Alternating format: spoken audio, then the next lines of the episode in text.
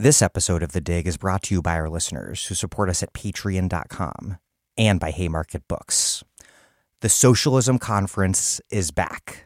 The largest socialism conference in North America returns this September 2nd through 5th in Chicago, and registration is now live. Join hundreds of other activists, organizers, abolitionists, and socialists for four days of discussion and debate about radical politics, history, and strategy. Participate in panels, lectures, and workshops on class struggle unionism, police and prison abolition, black feminism, reproductive justice, working class internationalism, capitalist crisis, tenant organizing, Palestinian liberation, and more. Speakers at Socialism 2022 will include Ruth Wilson Gilmore, Robin D.G. Kelley, David Harvey, Harsha Walia, Derecka Purnell, Femi Taiwo, Kim Kelly, Mohammed El-Kurd, Anand Gopal, Sophie Lewis, and many more. I will also be at the Socialism Conference recording a live episode of The Dig. I don't know about what or with whom, but it's going to be great, and I hope to see you there. The Socialism Conference is brought to you by Haymarket Books. Visit socialismconference.org to learn more and register today. Register before July 8th for the early bird discount.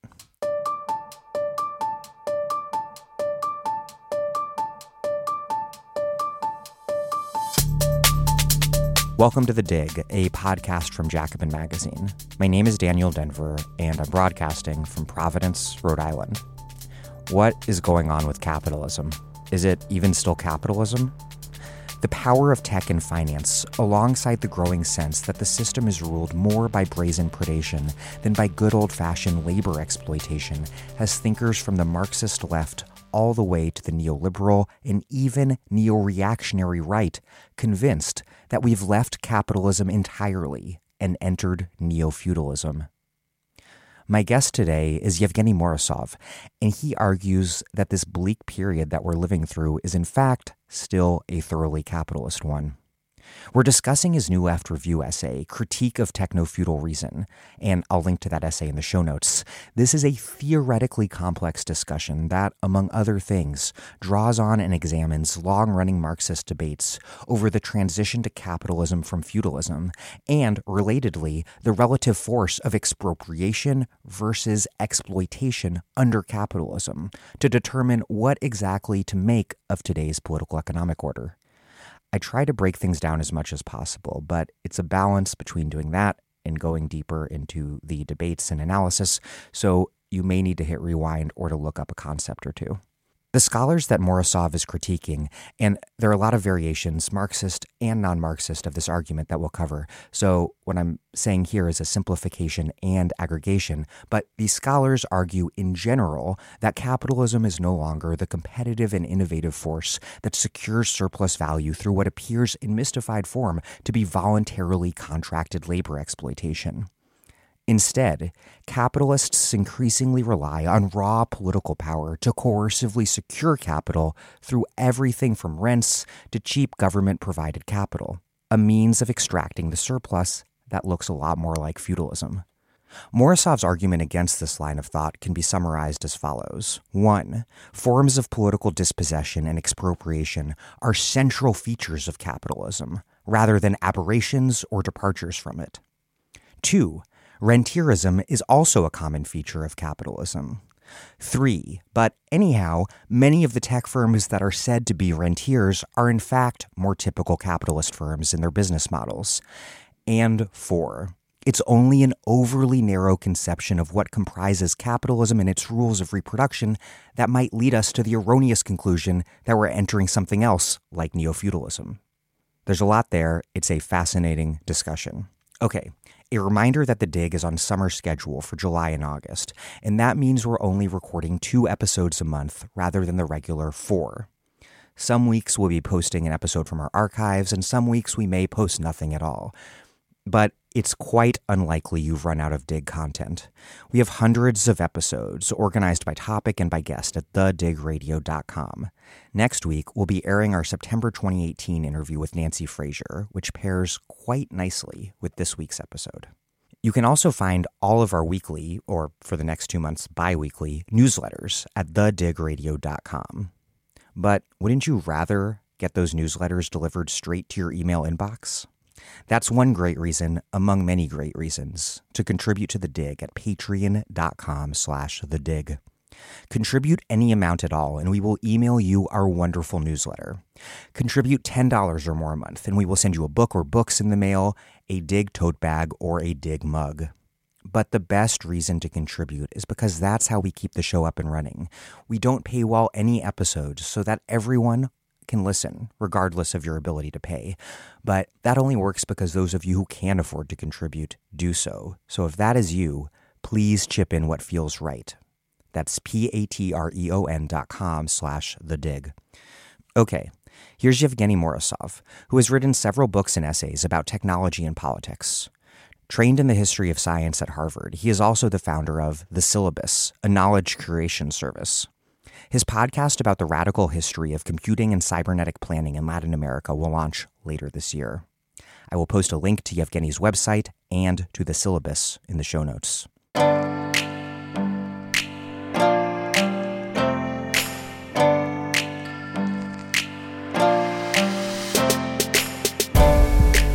Evgeny Morozov, welcome to the Dig. Pleasure to be here. You write, quote, Many adherents of the neo feudal thesis contend that its rise is concomitant with that of Silicon Valley. Thus, terms like techno feudalism, digital feudalism, and information feudalism are frequently bandied around. Smart feudalism is yet to gain much traction, but it may not be far away. Before we get into why you think this argument is wrong, let's clarify exactly what they're arguing. What what about the rise of digital technology has caused so many thinkers to believe that we're exiting capitalism altogether? And where do other hallmarks of the neoliberal era, namely financialization and globalization, fit into this narrative? Sure. Um, well, there is this argument on the left mostly, but as I point out in this recent essay I've written, also on the right, uh, which says that capitalism is no longer what it used to be, and that the dynamic that used to be characterized by innovation, by with all of the costs, you know, exploitation, pollution, and so forth, you know, nobody's saying that capitalism was perfect, but at least broadly, I think there was some agreement, even among its critics, Marx, of course, being uh, the foremost of them, that capitalism, by and large, did result in innovation of some kind. And by subjecting market participants to competition, it forced them to produce new practices, engage in new techniques of production, make new products, and to some extent, society moved forward right? With some costs, and of course, Marxists would tell you that it would be impossible to move to the next stage without actually passing to socialism first because there are certain blockages that current relations of production cause. I mean, we can bracket out all of that. But the underlying understanding of capitalism has traditionally been that it's a system for innovation. Recently, of course, uh, looking at the performance of the global economy in many different dimensions, uh, some of them having to do, of course, with finance, uh, some of them having to do with the fact that there is more and more money that has to be paid for intellectual property of various kinds in patents, trademarks, royalty fees, and so forth. Some of it has to do with the fact that certain services like artificial intelligence have become central to how many companies operate some point out to the dominance of the real estate sector. I mean, there are all sorts of trends, so to say, and tendencies in the current contemporary system which result in something other than innovation, right? So a lot of people have been making this argument that maybe what we are looking at is a system that's stagnating, that's dominated by the rentiers, that has lost its innovative edge of some kind, and that essentially results in a couple of very powerful people using all sorts of extra economic means, so to say, so relying on the power of law or relying on the fact that they have monopolized access to certain types of uh, knowledges or data, if you can put it that way. And they're basically using that privileged access to make money without necessarily investing anything new in this innovative dynamic that has been associated with capitalism. So some people take this argument even further and they don't say that this is just some kind of stagnation within capitalism or that some kind of a rentier turn in capitalism, but that's actually a return of feudalism. That they operate with a very peculiar definition of feudalism, but I think the underlying uh, conviction it's that we are moving backwards, and instead of this innovative dynamic, we are looking at just the rule of the powerful and that this powerful are relying on all sorts of techniques, and increasingly these techniques are digital. They involve, as i've already alluded to, data and platforms and services. So this new regime, it's not just feudal, it's actually techno-feudal, and technology plays a key role in enabling this new anti-innovative uh, tendencies, so to say. This debate on whether we're entering a new feudalist period and leaving capitalism behind, it rests largely or in significant part on how we understand those two terms. And both concepts have been intensively discussed and debated and fiercely debated in Marxism, particularly in the last 60 years or so. So let, let's start by defining feudalism and capitalism in Marxist terms and also more specifically in Marx's terms. What, what have Marx and various Marxists identified as the key differences between these two modes of production? Your question already contains an answer because for Marxists, by and large, both feudalism and capitalism, they are modes of production.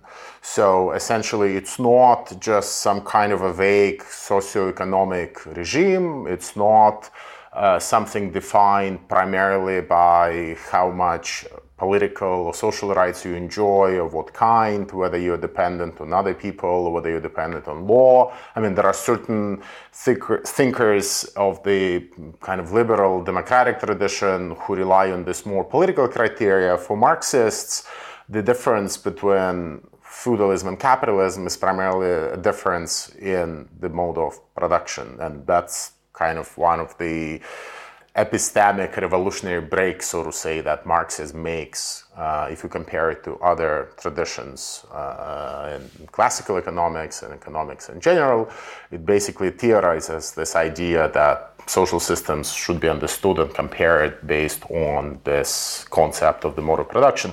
So, if you look at feudalism, essentially we are talking about the way in which the system manages to generate and divide economic surplus, right? And by and large, that's what mode of production is. This is uh, essentially, I mean, I'm not, I, I, maybe it's, it's, not the most uh, orthodox of Marxist definitions, but we're essentially talking about the way in which surplus is produced, surplus is divided, and then additional reflections, of course, could be made about how all of that relates to uh, the broader philosophy of history of some kind. And this is where the exciting part in Marxism and in Marx uh, comes up, because of course, Marx makes this argument that uh, while we can see a tra- transition from feudalism to capitalism, it's possible that there are certain features within capitalism that would not allow us to develop all this innovative dynamics that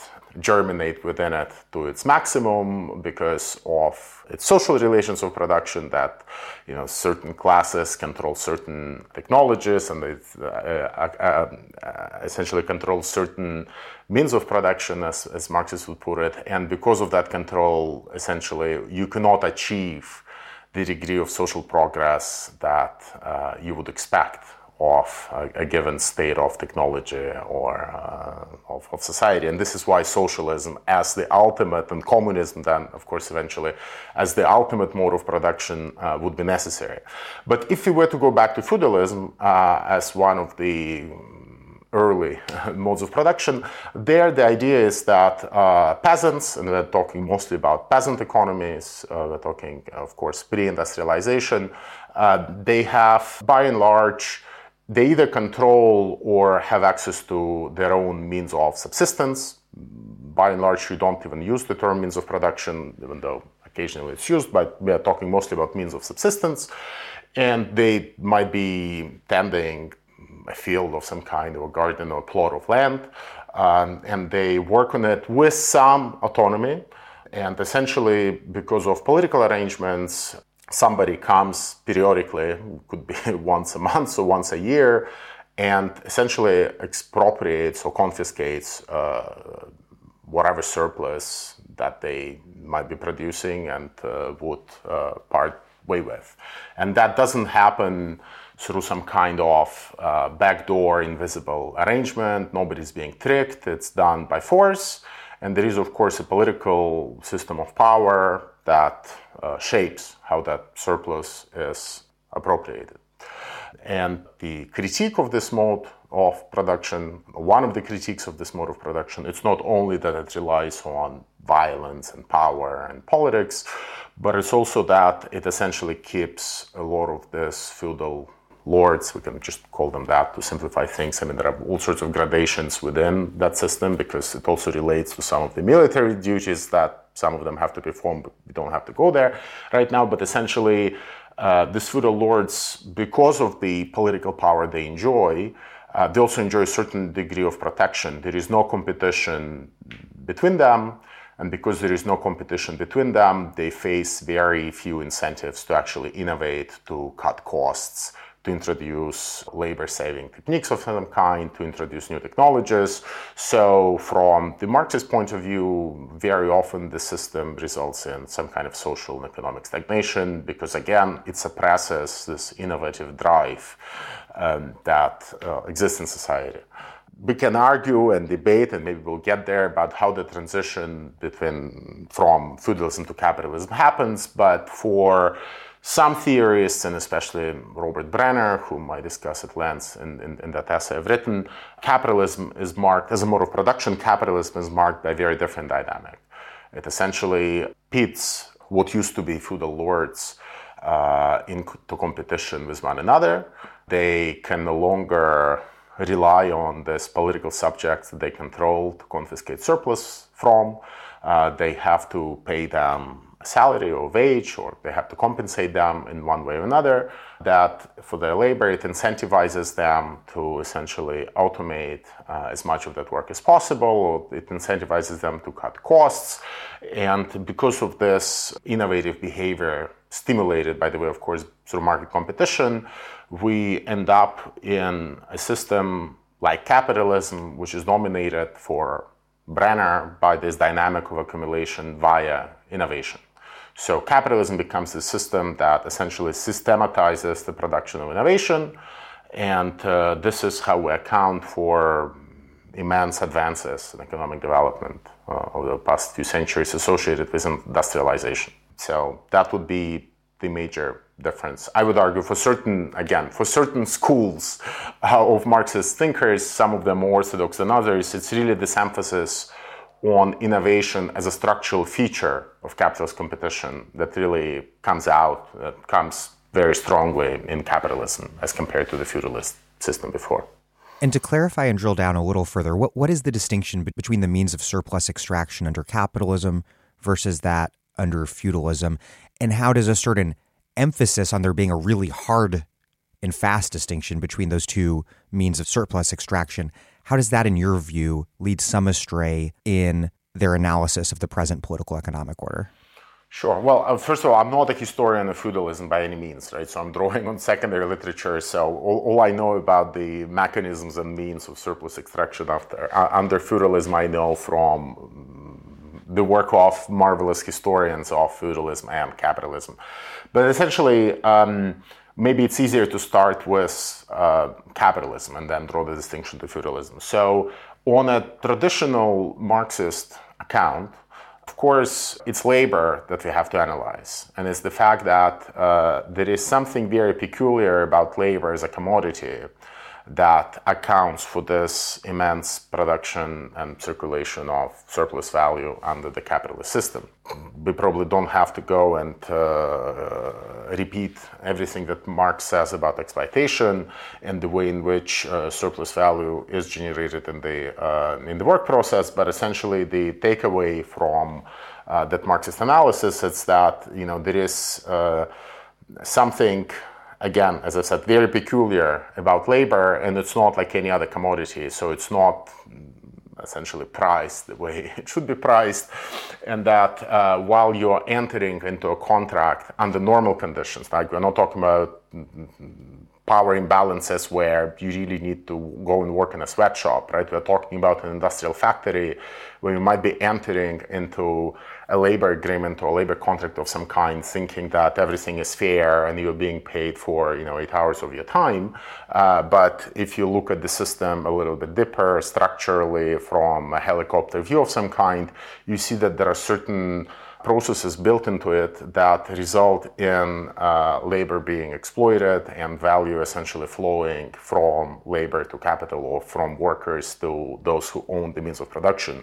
But that's not happening um, explicitly. Nobody is forcing you, nobody is beating you up, uh, at least under properly working capitalism, right? We're not saying that under capitalism. Sort of I- ideal types. Exactly. So, you know, in the ideal type, capitalism is clean, right? It's not, it doesn't have to rely on police power, it doesn't have to rely on people starving. Even in completely perfect, ideal conditions, uh, the way the capitalist system works is that you essentially go and sell your labor, and uh, somehow, still, as a laborer, by and large, chances are you're somehow being short charged. Right? We can, of course, argue about the mystifications and mystiques and the whole process of how that works. And you know, there are debates, of course, that are still alive within Marxism, how exactly that happens. Uh, but the bottom line is that all of that happens invisibly uh, somehow, but cleanly, right? And it's all legal, it's all clean. You sign up the contract. There is absolutely no formal beating you up on the on the head with some kind of a uh, weapon. Uh, in feudalism, it's the opposite. So in, in, in feudalism, this surplus extraction uh, happens quite visibly so. Nobody is in denial about it. You would go and harvest and work in your field, and then somebody will come at the end of the month and will either take away your produce or will take away the money that you, or some other you know, compensation because it was also barter economy, of course, but they will come and take away whatever is that's left that you have not consumed to reproduce yourself. Uh, and again, that will happen in a much more violent uh, explicit, visible way. Of course, it could be justified through all sorts of means, could be justified through religious traditions, by appeals to ideology. There are all sorts of ways to justify why that needs to happen. So it doesn't have to be violent all the time. But what backs it up essentially is force. Again, I'm not saying that capitalism functions without the state, where there is no force backing up, you know, the contract. But in capitalism, it all happens uh, was supposed to happen in a much cleaner way where workers are supposed to be convinced that they're not being screwed, that they're actually doing everything to the letter. Yeah, you, you argue that, that some Marxists believe that we've returned to feudalism because of all this raw political power exercised in recent years and decades to redistribute wealth to the capitalist class. In other words, brazen exercises of expropriation rather than this ideal type of clean exploitation.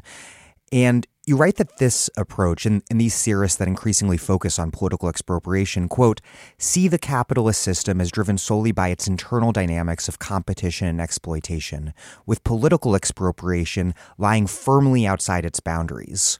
On this reading, capital accumulation is driven solely by clean economic means of surplus extraction the existence of extraneous expropriation enabling processes, violence, racism, dispossession, colonization, is not denied, but they should be analytically bracketed out as non capitalist extras. They may have abetted particular capitalists in their individual efforts to appropriate surplus value, but they stand outside the process of capitalist accumulation as such. What particular currents of Marxist thought have historically advanced this analysis that, that you just summarized? And, and what are the examples of political expropriation that they have in mind? And then finally, how does that tradition, in your view, leave Marxists unprepared to comprehend the changes that we're currently seeing in the political economic order today? Well, I would argue that this still is and was and remains the dominant strand and the dominant reputation within Marxism. So, if you really look at orthodox um, Marxism, you know people who really go and study capital and they treat capital as their primary text. They don't do deviations into the 18th Brumaire or into Grundrisse or into all of the many other supplementary texts by Marx and Engels, uh, they would still hold on to this position that essentially capitalism is a system that works through and expands through competition, and that essentially everything else that happens, it happens so that capitalism can exploit labor more efficiently, effectively, and get more of the labor surplus. Um, a lot of Marxists that are even heterodox would also tacitly subscribe to that, even though they would probably deepen uh, the analysis a little bit. So we've seen a lot of emphasis in the last few decades on the importance of social reproduction, for example, right? Uh, but for many of them, social reproduction itself, uh, it's kind of a almost an essential part of capitalism, right? It's essentially, it, it, analyzes what happens outside of the proverbial factory, but with the view of explaining how all this other stuff, like women's work and the family, how all of that essentially makes capital and capitalism in the factory, in the actual sphere of production, a little bit more productive and effective, right? So I, w- I would say that mm, is, was, and remains the, the mainstream view for Marxists. And anybody who challenges that view, and there is enough evidence, of course, in Marx that this is precisely what Marx actually meant. Anybody who challenges that view and who doesn't want to assign this role of just supporting elements of labor exploitation to all of these processes you've, you've, you've, you've, cited uh, from my essay, from colonization to the work that women do to racial capitalism. You know, even to call it capitalism here might be a bit of a stretch, but uh, all of these extraneous factors, uh, if you really want to make them central to the understanding of how capitalism works today, you will be probably excommunicated and treated as a post Marxist at best, as a neo Marxist potentially, and as a non Marxist also quite likely. Some people, and I cite them in the piece, of course, some people like Nancy Fraser, for example, uh, they have tried to show how one can stay within the Marxist tradition and still be faithful to this as they would say, probably dialectical process and interaction between exploitation, which is the primary dynamic of capitalism, the way Orthodox Marxists see it, and appropriation, which is, of course, for most Marxists, is just purely functional to uh, enable exploitation. And we don't really know what it would mean for Marxists to accept both of these dynamics uh, as playing an equally important role in the constitution of capitalism, as opposed to appropriation of some kind uh, being just the secondary role to exploitation of labor, which they would see as the still the primary and the dominant and the most important dynamic. You write, quote, the other option analytically messier but more intuitively convincing, is to acknowledge that capitalism, at least the historical capitalism that we know, not the purest capitalism of abstract models, is unthinkable without all these extraneous processes. One doesn't have to deny the centrality of exploitation to the capitalist system to see how racism or patriarchy have helped to create the conditions of its possibility. Would the capitalist system in the global north have developed as it did if cheap resources had not been methodically expropriated from the global south? This analysis has, has historically been, been made by many, but above all else, perhaps, by world systems theorists like Immanuel Wallerstein. What do such theorists contribute to Marxism, and why, why has it been their study of capitalism as a geographically uneven, historical, and global process that led them to these particular insights? Well, it really depends, I think, on the uh, vantage point uh, from which uh, this analysis is written. I think that for a lot of world system theorists, when they were doing that analysis in the late in, in the late 1960s, early 1970s, uh, they saw themselves as affiliated uh, to some extent with the efforts of the non-aligned movement, but also of countries. So we can look at region at, at the region wise. We can look at Latin America. We can look at certain parts of Africa, certain parts of Asia, uh, countries that, in one way or another, were on the periphery of the world system uh, and not at its core, which is where most of the analysis of, of course, Marx, but also subsequent Marxists uh, had focused on before. So most of this theorization of capitalism, of course, happened in the United Kingdom. This is what Marx analyzes. Uh, he analyzes the industrialization process there and how capitalism develops. Um, and he draws a lot of insights, but the problem is that those insights uh, of 19th century and 18th century Britain, they're very hard to apply to 20th century Brazil or 20th century Chile or 20th century, you know, Vietnam. Um, and this is where uh, people like Immanuel Wallerstein, Andre Gunder Frank, uh, Giovanni Arrighi, to some extent uh, the former president of Brazil, uh, and many others, they essentially point out that there are huge gaps in the account that traditional Marxism gives you if you try to think about capitalist development from the perspective of the periphery and not the core. And uh, they're not just making this analysis because they want to because they participate in academic debates, of course, many of them do, but they are also involved with many socialist uh, and left leaning governments in those countries, which uh, was still possible before the neoliberal era. Uh, or you know the, the military dictatorships in the case of Latin America took over and they are trying to think about it from a very practical perspective. So, who are your allies if uh, you really need to think about some kind of alternative non capitalist development? Would that be bourgeoisie locally and nationally because you need to first have a capitalist revolution in your country before you can have a socialist one?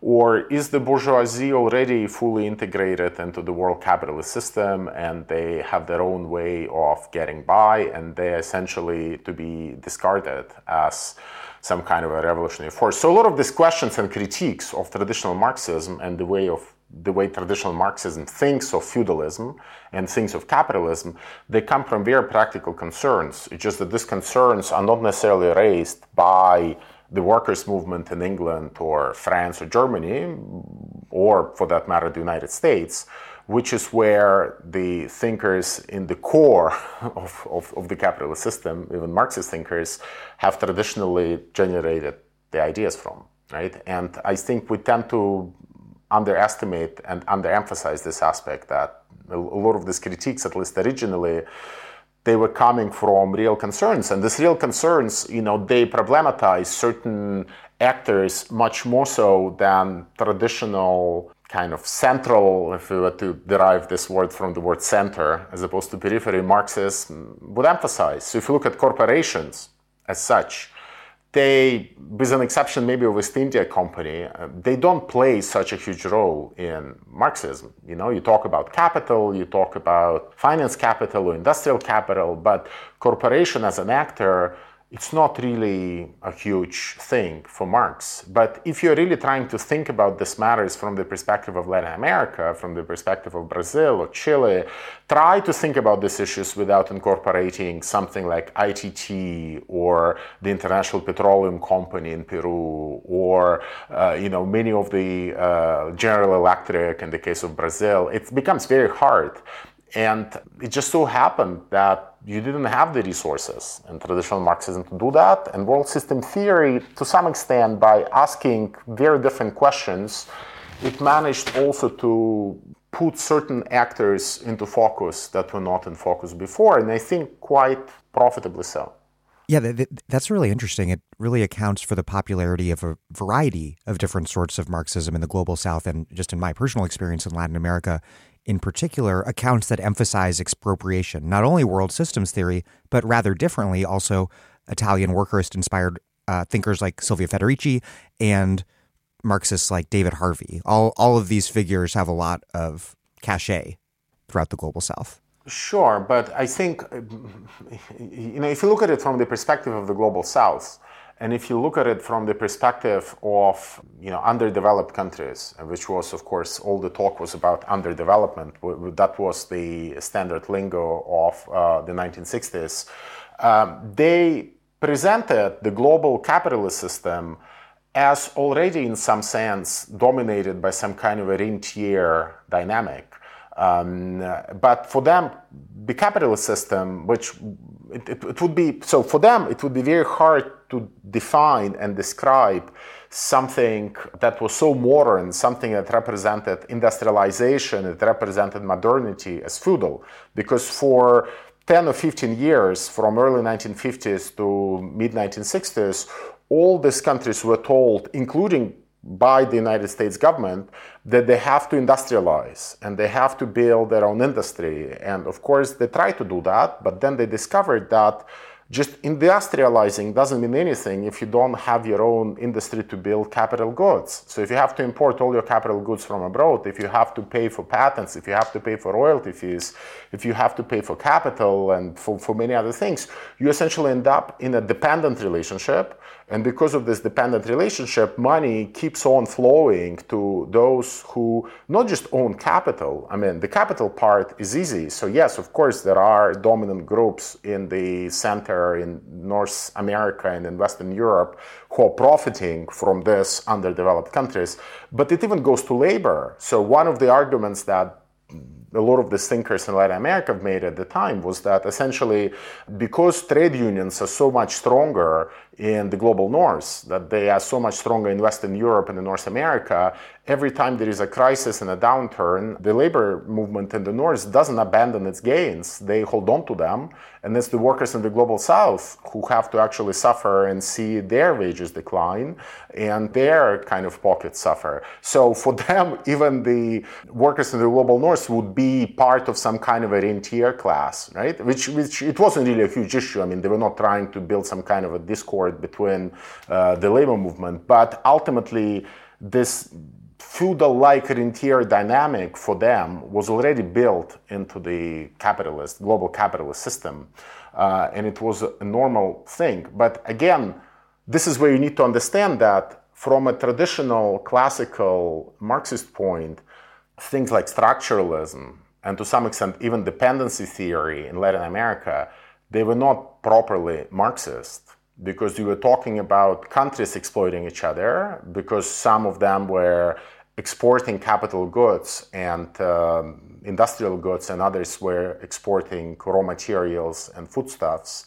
And essentially they couldn't you know those who were industrialized and were selling equipment of course were better positioned than those who were selling bananas right? So and there were all sorts of intricate arguments about why this is better and why this is so. But ultimately this is not a Marxist theory. If by Marxist theory you mean a theory that puts exploitation of labor at its core, you cannot start with exploitation of labor as such and arrive directly at the theory of international exploitation of one country exploiting another country, which is precisely what dependency theory and structuralism were arguing. And then the question becomes what do you prefer to work with? If you are a socialist government, let's say in Latin America, do you go with a theory that tries to make sense of the international packing order in the global economy? Or do you go with a theory that seems theoretically sound but doesn't actually have much to say about how your trade policy or industrial policy should look like? Right? And of course, people who now, from the Marxist side, look at this debate, they, to some extent, are justified in saying that whatever Wallerstein or others or Gunder Frank say about Marxism is not valid. But I think they fail to understand when it's not valid within the proper Marxist kind of theoretical edifice. But what they fail to notice is that these people were not trying to reflect on Marxism, they were really trying to reflect on alternative paths of development for Latin America, Caribbean, Asia, Africa, and so forth. And Marxism was one of the instruments they used, but the point was not to produce the most definitive account of what Marx, Marxists should think like. because you can't think about everything armed with a theory of how labor gets exploited. It's just very hard to think about trade armed with that theory, but you can think about other things. And then the question becomes is capitalism a concept that you can only think through with this extremely pure orthodox Marxist understanding of labor being exploited?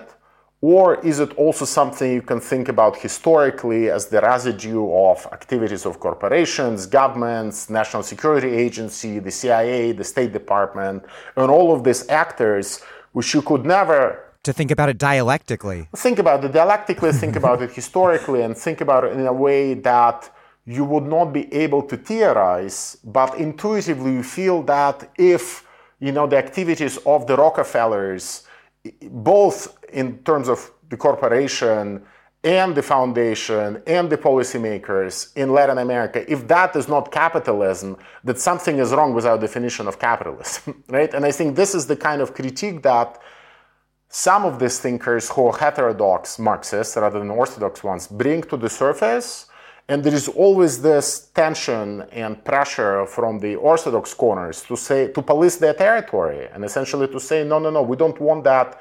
Write your history books don't pollute our analytical frameworks because if you do we'll lose sight of what makes capitalism tick. And if you lose sight of what makes capitalism tick we'll never build the socialism we want with even better dynamics that produce innovation well th- this brings us to th- this debate over how capitalism operates today, as we've been discussing in so many ways, depends on historical debates among Marxists and amongst critics of capitalism and analysts of capitalism more generally, and particularly these two historical debates over the transition from feudalism to capitalism. First, the Dobbs Sweezy debate, which began in the 1940s, and then later the Brenner debate of the late 70s and early 80s. Both debates were in part, you write, over, quote, the centrality of primitive accumulation to the origins as well as subsequent developments of capitalism.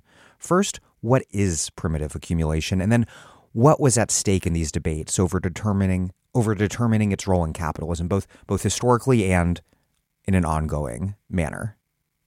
So again, it's a very uh, contentious subject among Marxist and near-Marxist or Marxist-friendly uh, theorists. Uh, some of that has to do with inconsistency that one finds in Marx's own texts about what primitive accumulation is and what role it had played. And it's a debate, again, that continues to this day with close readings of Marx and uh, debates over footnotes and secondary sources. Again, I don't see myself as a Marxologist of any kind, and uh, you know, I ventured into debate mostly because I thought um, I needed to contextualize the current discussion. But again, my understanding, having spent some time uh, in that universe as a tourist as opposed to as a full-time resident uh, it's that essentially the debate is as follows. Uh, you have some people reading marx to be saying that before capitalism acquired this self-propelling self-fulfilling innovative uh, dynamic whereby competition forces capitalists to cut costs and invent new things of course, they had to engage in a certain initial, much messier and violent process of capital accumulation, and that required very different set of tools, techniques, and means, if you will. Um, and that was kind of like feudalism. You wouldn't even recognize it from feudalism if it did not lead to this much cleaner, systematic, uh, innovative dynamic that doesn't need to be violent right? So it's essentially some miracle happens. I mean of course there are ways in which marxists will tell you how exactly that happens but it's essentially a story of a miracle where the traditional bloody violent feudal dynamics eventually give rise to this proper non-primitive accumulation much more sophisticated accumulation right? And of course exhibit a is enclosure Exactly, yes. So you can think about enclosures of land and of property, and that, of course, initially is very violent. Uh, and there are a lot of people, of course, who are unhappy about it, but eventually everybody accepts that, and you start having, uh, in some cases, uh, market players trade and rights to land, to means of production, to ideas, and everything becomes essentially a commodity of some kind, and we know that commodities are traded in the market and it's all very clean and proper. There are and I must say that, of course, Marx wrote about these things in German, and uh, often when he was referring to concepts like primitive accumulation, he was actually discussing the work and the thought of other people, including Adam Smith. Uh, occasionally, you'll see terms like so called attached to the term primitive accumulation. So, there is also some debate as to whether Marx actually gave that much primacy and importance to this term to begin with. But the alternative reading of primitive accumulation would be to say that Marx did not actually mean to delineate it as some kind of a historical stage after which capitalism is supposed to work frictionlessly, perfectly in a clean way without recourse to violence, blood uh, and that this secondary dynamic where you have to rely on force and an expropriation or appropriation of some kind, it's ongoing. So it did not end uh, centuries ago, it's still with us. Maybe it's less visible, maybe we don't recognize it as capitalism proper, but it's there, and essentially it makes an essential counterpart, if you will, to the widely recognizable exploitation driven dynamic of uh, accumulation. I mean, just to point out the two Marx quotes that point in sort of different interpretive directions, not necessarily contradictory, but to point towards different interpretations. On the one hand, he pointed to more of a historical moment. Quote, the discovery of gold and silver in America, the extirpation, enslavement, and entombment in mines of the aboriginal population, the beginning of the conquest and looting of the East Indies, the turning of Africa into a warren for the commercial hunting of black skins, signalized the rosy dawn of the era of capitalist accumulation. These idyllic proceedings are the chief momenta of primitive accumulation. But, but on the other hand, he wrote, quote, the veiled slavery of the wage workers in Europe needed for its pedestal slavery pure and simple in the New World, which, which suggests a more permanent relationship between expropriation in the periphery and exploitation in the core. And you could make that not only a matter of global core versus periphery, but you could map that on to various levels and scales of core and periphery, you know, both within from from within a nation to within a metropolitan area. Mm-hmm. Well, I don't know if, if that's where you were getting historically, but of course, some thinkers like David Harvey, of course, uh, introduce yet another actor into the onto the scene, so to say, and they point to neoliberalism, which they then define as something that is marked by the rise of accumulation by dispossession, right? And for uh, Harvey, to some extent, it's an elegant theoretical way of saying that primitive accumulation is ongoing, but for theoretical reasons, he thinks uh, if it's uh, ongoing, why call it primitive? But since he also grasps, having read his Marx really well, he grasps that the primary dynamic of capitalism is that of innovation, whatever its costs are, mean, innovation it's there, and most Marxists would recognize it as such. Neoliberalism as a rather ill-defined concept that you, of course, would never encounter in Marx's works uh, as such. It comes to perform this very interesting function, which allows many academics and followers of David Harvey to essentially recognize that there is this redistributive dynamic inside the capitalist system, which results in the poor having their money or resources or income channeled to the rich, but not through exploitation. It happens through other means. It happens through rent, it happens through austerity imposed on them, it happens through mechanisms, it happens through IP. I mean, if you go through some of David Harvey's early books where he theorizes it, he gives you very long lists which really span every single technique of making money in the world at the time, which do not, which do not rely on classical exploitation of labor and the conditions of you know wage labor essentially in, in some factory, for example. Um, and it kind of allows, I think, a lot of academics to operate and talk about capitalism and some of the perverse dynamics that they see in it mostly from the perspective of the global north, because the global south has its own uh, way to account for it through dependency theory and through structuralism and other, and other similar frameworks. So it allows certain strands of leftist, Marxist, neo Marxist academia in, in, in the global north to essentially account for this without having to bring in and introduce a term like neo-feudalism or techno-feudalism because neoliberalism comes to perform that function. You can essentially blame all the lack of dynamism and innovation that you would normally associate with a capitalist system on neoliberalism.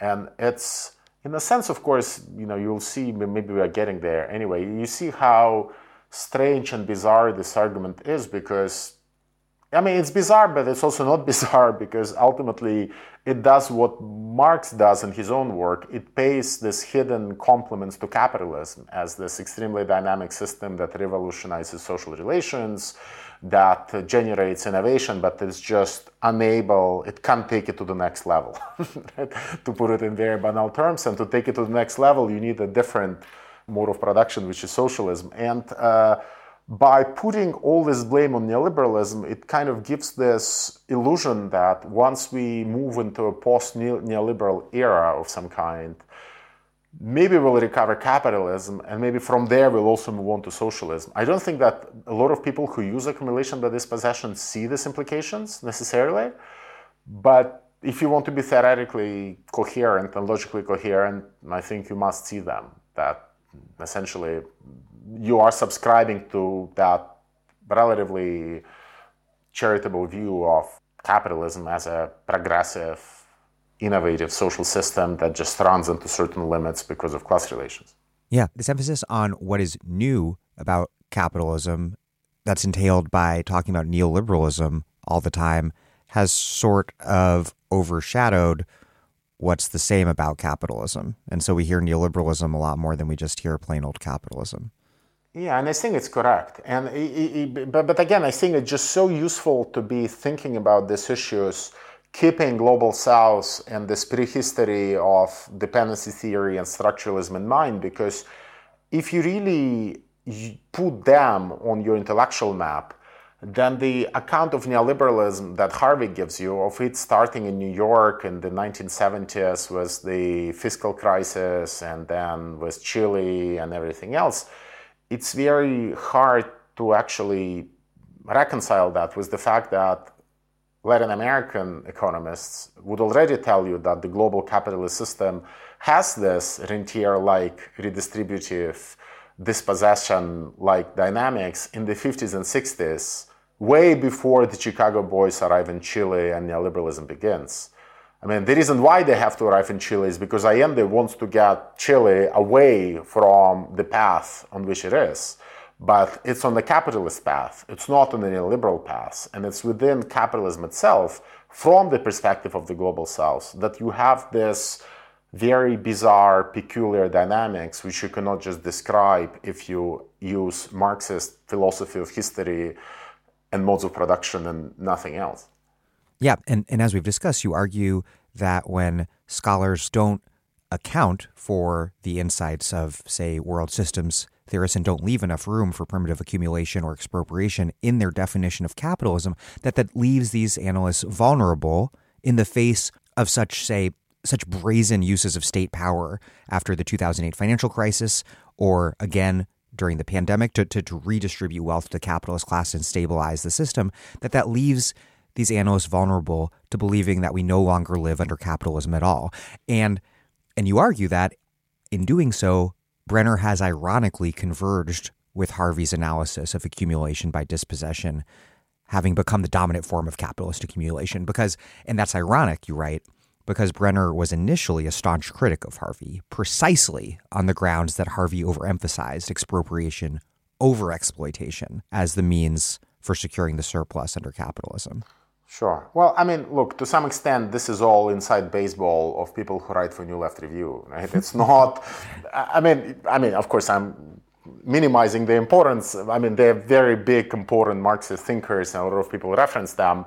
And it's true, of course, that Robert Brenner wrote a very critical review of one of David Harvey's books, I think on imperialism, where he did say that a concept like accumulation by dispossession makes very little sense.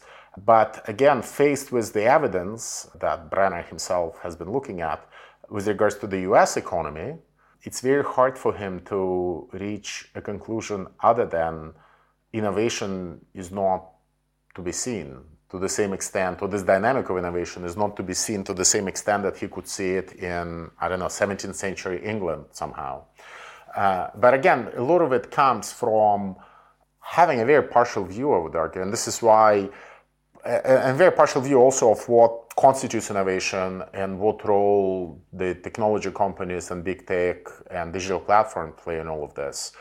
Because yes of course you can look at absolute investment figures. You can look i mean there are ways in which you can measure how much capital is being invested in capital goods how much of it is just consumed on luxury goods. I mean there are all sorts of ways in which you can get an estimate of what capitalists think about the future and how likely they are to remain capitalists so i mean you can of course make certain guesses and projections from it but I would still argue that this debate as it has been carried out in the global north, it again lost sight of technology, and which wasn't at all the case with dependency theory and with structuralism because of their own peculiar industrialization needs. They knew that essentially, if you are buying some advanced tractor or some advanced mining equipment from the United States, uh, you will have to pay fees for using it, and you won't be able to just build it in house because then you'll need to pay royalty fees, you need to pay for trademarks.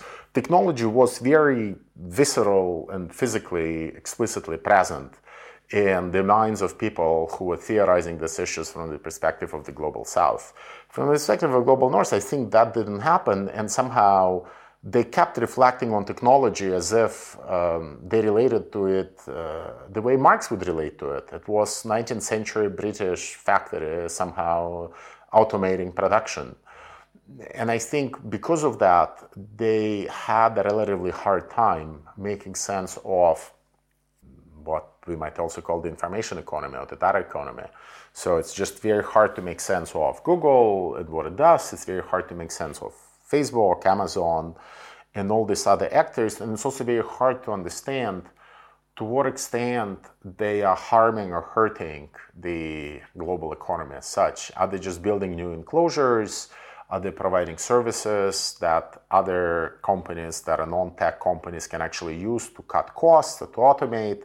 Uh, how do you relate to them? Is the fact that they're not employing any labor, is it good or bad for capitalism? I mean, all these questions, I don't think they've been adequately answered by the orthodox core of Marxism. They've been somewhat tackled by other traditions, even in the global north. If you look at the Italian and French tradition, which I also discuss in the essay, uh, autonomous Marxists and so forth, they've tried to do that, some successfully, some less so. But the core of this theory, I think it has just failed to catch up with where technology was going. Yeah, before before we get to the Italian and French theorists, what you're saying now is really interesting, and I just want to highlight it. That the problem is viewed from the left in the global south has for a long time been all about the structural inability to import sufficient capital goods while dependent on raw material exports. And that, you're saying, sensitized global south scholars to the role played by technology in a way that didn't happen in the North. Is that right? Yeah, yeah I would say that. Uh, but again, it's not, I would say that it's not just about exporting capital goods, which is an important part of it, but also trying to make their own technologies. Right. right. And, and this is where, if you start analyzing even certain projects that we know and now celebrate on the left, including things like Project Cybersyn in Chile, you can give it a very different spin if you see it as a domestic effort to build a management system or information management system that would not be a system supplied to you by IBM or McKinsey, uh, but it would actually be mostly built by Chileans in Chile, even if they would bring some foreign consultants. But because their needs, technological needs, were real, they also managed to theorize uh, technological dependence much better. So if you read this text, and I've been going through it for different reasons from late 1960s, early 1970s, even people like Cardoso, who later, of course, would never be accused of being too radical, even they arrive at an insight that dependence today in the global capitalist economy across countries is primarily technological.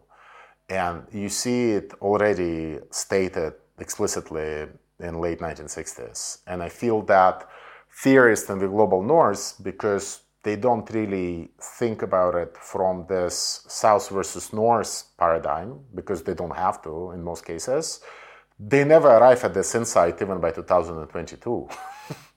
because they don't have to think about technological dependence because it's not really very important for them, right? They're still thinking primarily, justifiably or not so, about advancing the interests of the working class in the global north. and, and I don't want to take us down a really deep rabbit hole, but this goes a long way toward explaining what China is up to as well in the conflict between the US and China.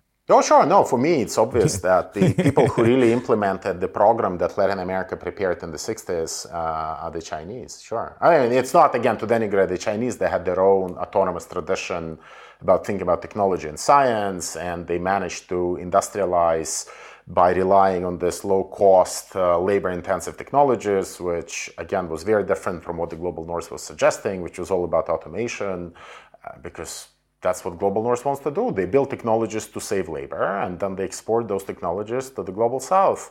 But in the global south, you don't have the problem of expensive labor. You want to make jobs and you want to provide jobs. So you don't want these northern technologies that save labor. You want the opposite. You want technologies that create labor. And I think Chinese understood these lessons very early on, um, not necessarily only by engaging with Latin America thinking, and a lot of it came from China itself. But I'm absolutely convinced that certain regions of the world because they were forced to think about these issues. They also managed to get a much better account of technology and what it does in today's global economy than most of the Marxist theorists living in the global north. As you mentioned a few minutes back, you write about a group of, quote, Italian and French theorists who prophesize the emergence of cognitive capitalism, yet another capitalism in name only. Inspired by the work of Toni Negri and other Italian operaistas, these thinkers insist that the multitude, the successor to the working class, armed with the latest information technologies, is finally capable of autonomous existence. First, let's cover some definitional basics. Who who were the operaistas? Who are the autonomous? What have they argued? And what sort of theorists are following in their footsteps today? I feel like I have to do a crash course here on all the various strands of Marxist thought, uh, from the development theory to uh, to dependency theory to, to autonomous Marxism, but I'll do my best. So essentially, um, you have a movement, that intellectual movement, that is partly driven by real needs, uh, theoretical and practical needs of workers, mostly in the Italian north, uh, emerging in the industrial clusters around Turin, around Milan, in the mid to late 1960s, early 1970s. Um, they have a very uneasy relationship with the Communist Party. Um, they think that uh, it's too bureaucratic. They think they, they, they have certain doubts about the Soviet Union, but they also have certain doubts about the validity of certain overemphasis on certain parts of Marx and underemphasis on other parts. So many of them essentially is especially people like Mario Tronti who really starts all of this. He's still alive. He's 90 something years old. Uh, Tronti essentially has this Copernican revolution in his mind in the late 1960s, and he basically argues that well, we tend to think that it's labor that always adapts to uh, capital, but it's actually the other way around. The workers are the primary driver of this conflict, and it's the workers who push capital around and not the other way around. And essentially, from there emerges this idea of workerism, right? That essentially by putting the worker, and again, I'm so simplifying and jumping over all sorts of uh, nuances here, but from here emerges this uh, school of thought, which Toni Negri and others then developed. Tronti himself gets disappointed in this approach and joins, I think, the Communist Party, and now he's a senator for, for a very long time in Italy. But essentially, what comes out of this uh, school of thought is that workers lead and capital follows and that workers have a much broader repertoire of action available to them and uh, they can refuse to work and that will sabotage capital i mean all sorts of insights and practical advice and strategies uh, come out of that but there is also this very interesting idea that people like Tronti, Negri, and others introduce, and it's this idea of the uh, social factory. And of course, it's an attempt to explain how things that happen outside of the factory as we know it are essential to the functioning uh, of capital of capitalism. So they start looking at what happens in, and you know, a lot of it comes out from actually even though they wouldn't acknowledge it directly, a lot of it comes out from Gramsci's earlier writings about Americanization, how Gramsci was analyzing cities that Ford was building in America, and how essentially capitalism was not just um, an economic system, but was almost a civilization of some kind, that it was transforming how we lived, how we structured our family relations, the roles that women played uh, in uh, making sure that the system could advance uh, and carry forward. But essentially, what emerges from that strand of thought, partly it's this idea that as work becomes digital, it makes workers engage in higher level cognitive functions of some kind and it also allows them to communicate with each other and unlike taylorism which was the system where workers were under heavy surveillance and control and knowledge was extracted from them and they couldn't really relate to each other and they couldn't engage in any kind of joint activism. Uh, this new information type of work actually contains seeds of emancipation within it. And that if only we could accelerate somehow and um, deepen it, maybe by getting people away from offices, having them go to co working spaces, maybe even by having them become precarious to some extent. By precarious, I mean working outside of the traditional wage relationship in a factory or in an office, but supplemented with some kind of basic income, we are actually moving closer to liberation. So there is this certain fetishization, if you will, of this digital turn in society and in capitalism that comes from operaism and autonomism because the assumption is that oh it's so much better than taylorist work in a factory. But having built up this theoretical apparatus that promises emancipation from digitalization autonomists especially in the name and in the face of people like carlo vercellone who's an italian theorist who coins this term cognitive capitalism to some extent, Maurizio Lazzarato and others are also making similar claims early on, at least. Later, they would distance themselves from this, uh, from these approaches. They essentially say, look, we are almost liberated and emancipated. Just give us some basic income and we'll all be happy. But something else happens, new types of dependencies reemerge and they emerge because we are tied to certain tools, we are tied to proprietary software, we're tied to these co-working spaces, we don't own our ideas, we don't own um, the software which we use to generate those ideas, we don't own television, we don't own YouTube.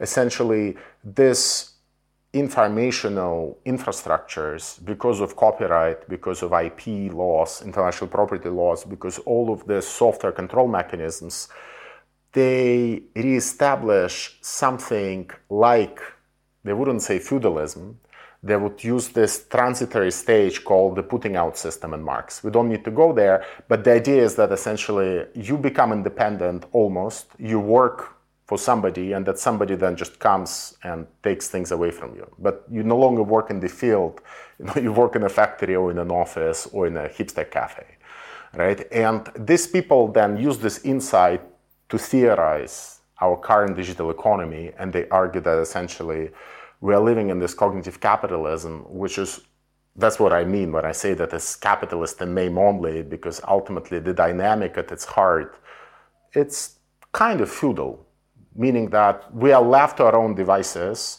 we're emancipated, we are given the space to roam free, and a lot of it is really theorization of the most advanced sectors of the precarious creative class in Italy. I mean, you go and try to sell that theory to somebody in in Shenzhen.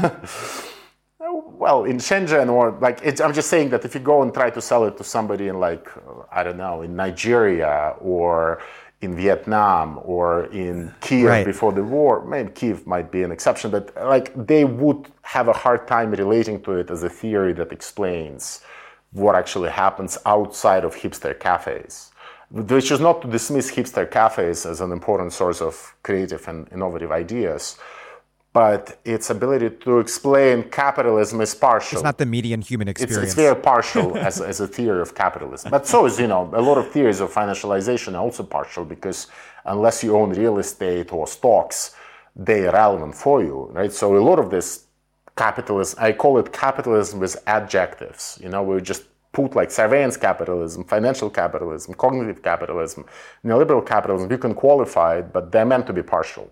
So cognitive capitalism is meant to be partial, just that it's not obvious to me that uh, their description of this digital infrastructural platforms as rentiers, because everything here revolves around the idea of rent, which I didn't mention. So they really think that these are just passive rentiers who are living off the creative, the, the, general intellect, that's the other buzzword that uh, everybody in this uh, Italian circle loves because they, having discovered a certain rather long uh, and somewhat tedious passage in the Grundrisse, they really think that it's key to understanding uh, the contemporary situation because there Marx talks about the general intellect, which is more than just the sum of individual parts of you know all of our little brains and intellects. So it's really the hive mind as we would say today if we were to use the um, uh, the language of silicon valley. And they would point to things like wikipedia like open source software and they would say look the general intellect once it's given free roam and free reign of some kind it builds its own tools and it manages to create this non-proprietary, non-commodity public goods essentially. But because of the dominance of these rentiers that become parasitic parasitic is another watchword in this in this space that become parasitic on the activity of the general intellect and here we will think about facebook that just what do they do for cognitive theory cognitive capitalist theories? They don't do anything. It's just a firm that steps in and cannibalizes and free rides on existing social relationships and then just find a way to insert an ad into a friendship right? So this is the way in which they would explain something like Facebook. They would explain Google along similar lines uh, as, again, something that's extremely parasitic and just lives off interlinking behavior that exists across websites. And it's from this interlinking behavior that they build PageRank, which then tells you where every site should fit in in Google search results. And it's from there that they present this picture of capitalism as completely parasitic, uh, driven by this information rentiers, and essentially in need of revolution of some kind where the multitude takes control of its own information tools and instead of youtube we get indie media and instead of google we get wikipedia and instead of uh, i don't know proprietary software we get open source or free software right so that's the kind of copernican revolution that they're looking for Right. If because if the cutting edge of capital accumulation is not happening in production, which bracketing like what, but is actually done through the extraction of various rents, then for them that opens the door to a, a sort of syndicalist exit from capitalism. If everyone just refuses to stop paying that rent to the parasites, uh, a possibility of almost transcending the mode of production entirely. Yes, but again, just a quick comment here. I mean I'm in Italy right now. Obviously, I have some connection and relation and respect for these people, also for all sorts of family reasons, because I'm married to an Italian. But apart from that, um, I just have to emphasize that ultimately their perspective on capitalism uh, remains tied to the experiences of the Italian working class and particularly the segments to which they were traditionally attached, which happen to be just overly intellectualized. Uh, so as production shifts from Italy to, let's say, I don't know, Vietnam, it's not that Italian theories of cognitive capitalism follow that factory to Vietnam and then theorize the experience of Vietnamese workers. They just analyze the experience of the children of the people who lost their jobs in that factory in Turin, and they look at them and they see them as either trading real estate or becoming creative hipsters. And it's from that national context then they build a theory of cognitive capitalism. And I just think it's a mistake because it ultimately misses the fact that capitalism was never a national system and it will never be one. And if you really want to build a theory of it, you really need to be able to account for what happens beyond you know particular segments of the working class in the global north. And of course, they some of them, like Toni Negri, they would sidestep these critiques by saying that, well, why should we think in terms of class anyway? We need to start thinking in terms of the multitude, and the multitude is everywhere, and they will find ways to answer these critiques. But at the end of the day, if you look at what kind of praxis informs their theories, it's not praxis tied to the multitude for the most part. You know, Michael Hardt, maybe being in the US and traveling a bit more, has a more cosmopolitan position, and he's the co-author of Toni Negri. But for the majority of the Italian thinkers, the practices just happens to be praxis of people who did remain in Milan, Turin, and Rome, and now they just work in information industries, if they work at all. As we were just discussing, a lot of this literature focuses specifically on the rents extracted by new tech conglomerates. Yet, yet in fact, technology companies spend a lot of money on research and development, classic forms of investment that would indicate that they're behaving like a typical capitalist firm. You write, quote, if the tech giants really are lazy rentiers who are ripping everyone off by exploiting intellectual property rights and network effects, why do they invest so much money in what can only be described as production of some kind? What kind of rentiers do that? Alphabet's R&D spending in 2017, 2018, 2019, and 2020 was $16.6 billion, $21.4 billion, $26 billion, and $27.5 billion, respectively. Does that not count as lifting a finger? And then you also note that Amazon alone employs more people than the entire US residential construction industry, that Google, Amazon, and Facebook require a vast physical infrastructure.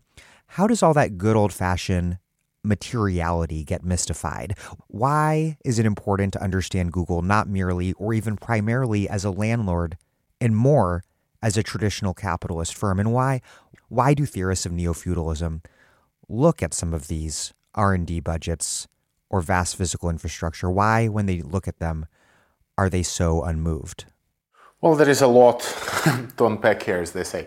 So, as, as I think I've indicated in, in my previous answers, I, I don't think that there is a very strong account of the firm of the corporation in traditional Marxist theory. Uh, I mean, Marxism is not supposed to be a, a, theory of the firm, and it doesn't really give you a set of criteria for differentiating some firms that are capitalist from other actors that are feudal.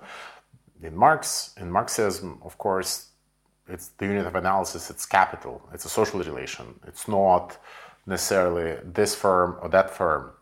Uh, so even to speak of firms uh, as being feudal or capitalist within, again, the Orthodox tradition is a bit strange. Uh, so most of the attribution that happens now is, of course, it flows first from identifying the dominant mode of production, which would be either capitalist or feudalist. And then from there, you make the attribution and say, well, the main actors in this mode of production have no choice but to be either feudal, if we are talking about feudalism, a capitalist in the case of capitalism.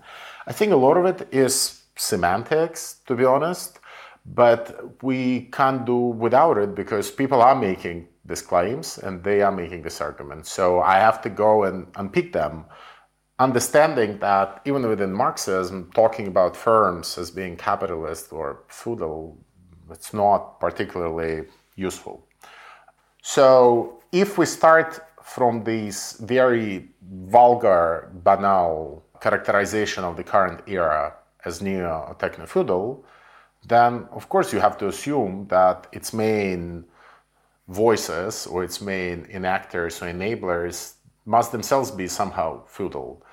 And what other conclusions can we draw from it? I mean, you do have to imagine that these are exactly the kind of parasites that the likes of Italian autonomists are painting. So these are people, by and large, or companies for that matter, that have managed to grab some important chunk of the general intellect for themselves. They have managed to enact some kind of information enclosure around it, and they're just behaving the way such a monopoly would behave. So they're just resting on the laurels, they're not investing into anything, and they're just there deriving rents. And all I tried to do in the essay was to say that if we do stick to this, well, it's not all I tried to do, but one of the things I tried to do in the essay was to show that the numbers and the behavior of these firms as firms if you look at the technology sector, it just doesn't confirm to that stereotype that you would expect from the main representatives of this new feudal economy that its theorists are uh, describing, and that they look much more as representatives of capitalism. There is, of course, a less vulgar version of it, which I discuss later in the essay. Maybe we'll get there. The version of Cédric Durand, the French economist, Marxist economist, and thinker who has a more nuanced take on it, and he doesn't subscribe to this vulgar equ- kind of equation between a mode of production and then all its firms being that. So he almost arrives at this middle ground where the firms can be kind of capitalist and invest and expand and have all sorts of behaviors you would associate with a typical capitalist firm.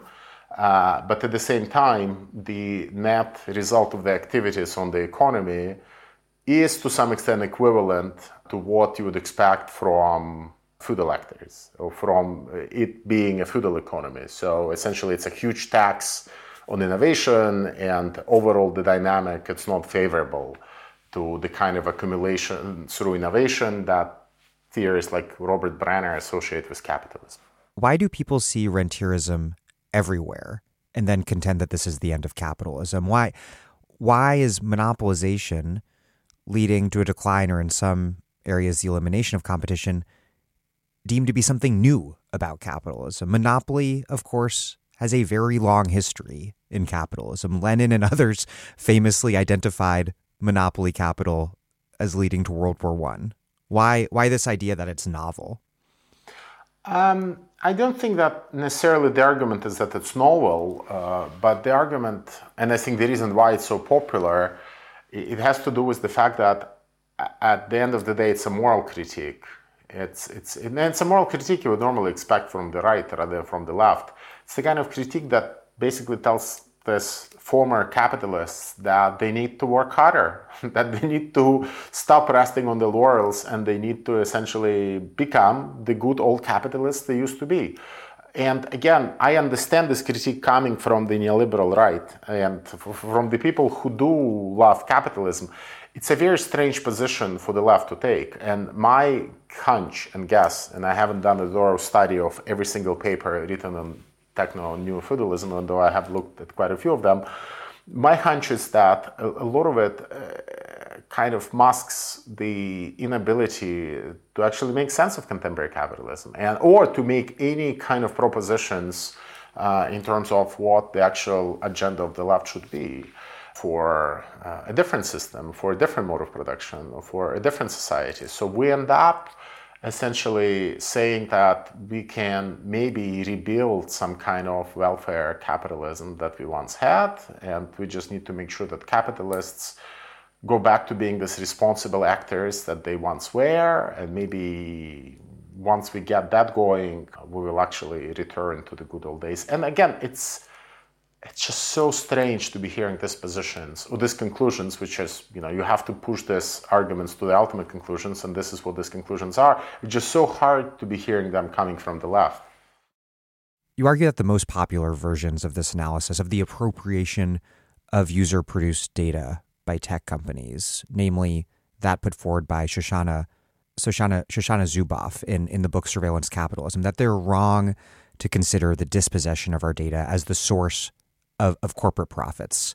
Zuboff, you write, quote, cannot imagine that human experience, congealed in data that is appropriated from the user at the point of contact with digital artifacts, is not the principal driver behind Google's exorbitant profits. Where then do Google's enormous profits come from? And what is it, as you've alluded to, what is it about the digital economy that makes it so is so inscrutable to so many? So, um, if you look at Shoshana Zuboff's work on surveillance capitalism, to some extent, if you read that book, it's a very long book, uh, if, if you read it carefully, you will see clearly that while the style of its prose it's clearly inspired by the turgid prose of Max Weber. Its analytical framework is clearly that of Marx's Capital. So essentially, what Zuboff is arguing and proposing to some extent is that just like traditional capitalism uh, relies on the exploitation of labor without compensating workers what they should be paid, this new surveillance capitalism relies on the exploitation of user data. And it's by exploiting user data that this enormous riches are made. And to some extent, the Italian autonomists and post-operaistas reach somewhat similar conclusions, even though their accounts are much more nuanced. But way before Zuboff, they arrived at terms like digital labor and, and so forth. But they problematized the labor part much more than Zuboff. Zuboff actually would tell you that well, while the book itself is a little bit like Marx's Capital, she herself wouldn't draw the analogy between labor and data because for her it would be very vulgar. So she would say, well, our data are more like natural resources. So she would kind of straddle uh, both worlds. It would be both a little bit human stuff. So it might be like labor, but it's actually not because our data is like natural resources. So they are extracting it from us the way capitalists are extracting it, oil from the ground and so forth. If you look at the argument a little bit closer, you see that Zuboff never really tells you how come you cannot have other ways for these companies to make money and how come she doesn't account for any alternative explanations for the immense profits that these companies make in marx's case at least the framework focused on labor is theoretically coherent because it's one way you know looking at everything through a theory of value uh, labor theory of value, which again we can get into a, a, very long debate as to how Marx exactly does it. But essentially, for Marx, looking at the global economy through the perspective of a theory of value that is grounded in labor, it's a way of understanding what's going on both from the perspective of labor, the workers, and also from the perspective of capital. Right? So it's the only way that allows Marx to see both sides of the story uh, and not always reconcile them very well. And this is where all of the Marxist debates that never end about the transformation problem start and end. It's basically how to reconcile the vantage point of labor and the vantage point of capital, right? And how do you bring them into equivalence of some kind, and whether it's actually possible, and whether it must be done, and whether it needs to be done numerically or not. You know, this occupies Marxists for centuries and probably will occupy uh, for, for just as long. In the case of Zuboff, of course, there is no even an attempt to build any kind of mathematics behind the theory. So you basically told, well, Google, it sits on a lot of data, so what else can account for all its riches? And I just think that this is a very naive way to think about it because, again, it assumes that what Google does primarily is sell ads and to some extent, and of course they also sell other services, but Zuboff doesn't much bother looking at cloud computing and AI and all the other things they sell. But even if you just stick to search, clearly selling ads is important, but Google wouldn't be able to sell ads unless it managed to make what in the essay I describe as a search commodity. Essentially, the reason why this ads are possible is because there is a system somewhere inside Google servers that manages to, on the fly, generate search results at a minimum cost. if every search result was priced differently, if every, you know, you go and type for weather in New York and it generates an answer and it also generates 5,000 pages of an answer. And imagine if that cost $1,000 or $100,000 to generate and to show because you had to pay every single website whom you index that amount of money. Uh, it doesn't matter whether you would be able to sell 5 ads, 10 ads, or 25 ads against those search results. It would just be economically unviable. And it would be economically unviable because the cost of offering that service would be disproportionately larger than the revenue you're making. And clearly, if you really want to understand why Google is profitable, you also have to understand by what kind of magic trick they manage to convince everybody whose content they're indexing that that content is worth nothing and that they should not be fighting against it.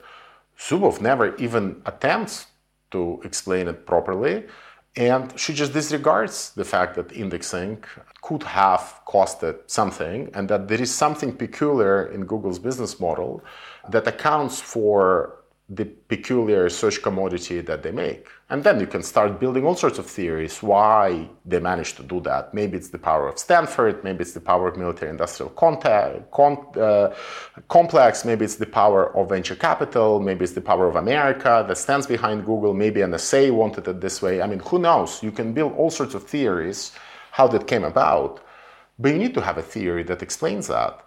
And an account that just focuses on extraction of data, to me, it's the kind of account that prioritizes the human user, because ultimately that's where the data comes from, and it suffers from this very bizarre form of humanism, which almost abandons any ability to talk about business models of these firms that don't involve humans.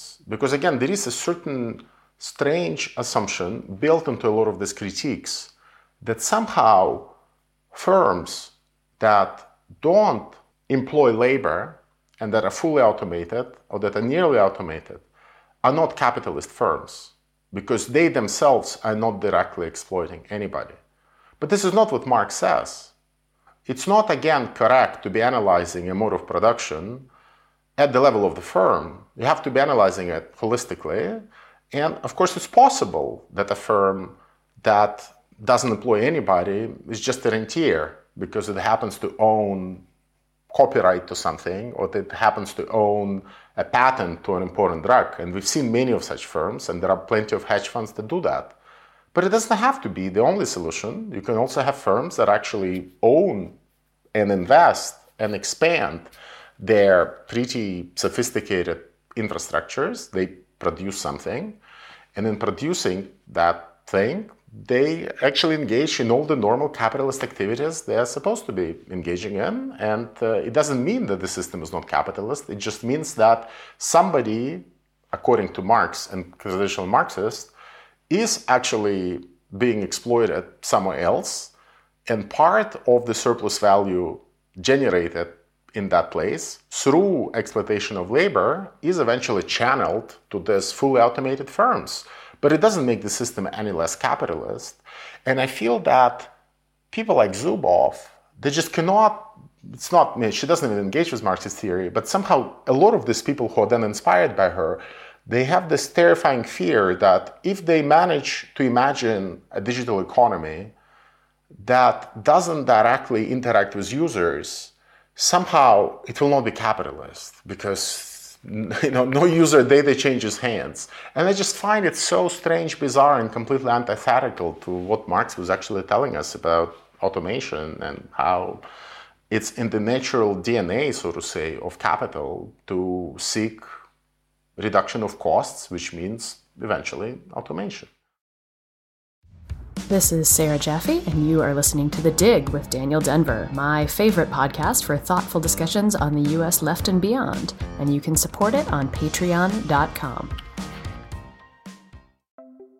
This episode of The Dig is brought to you by our listeners who support us at patreon.com.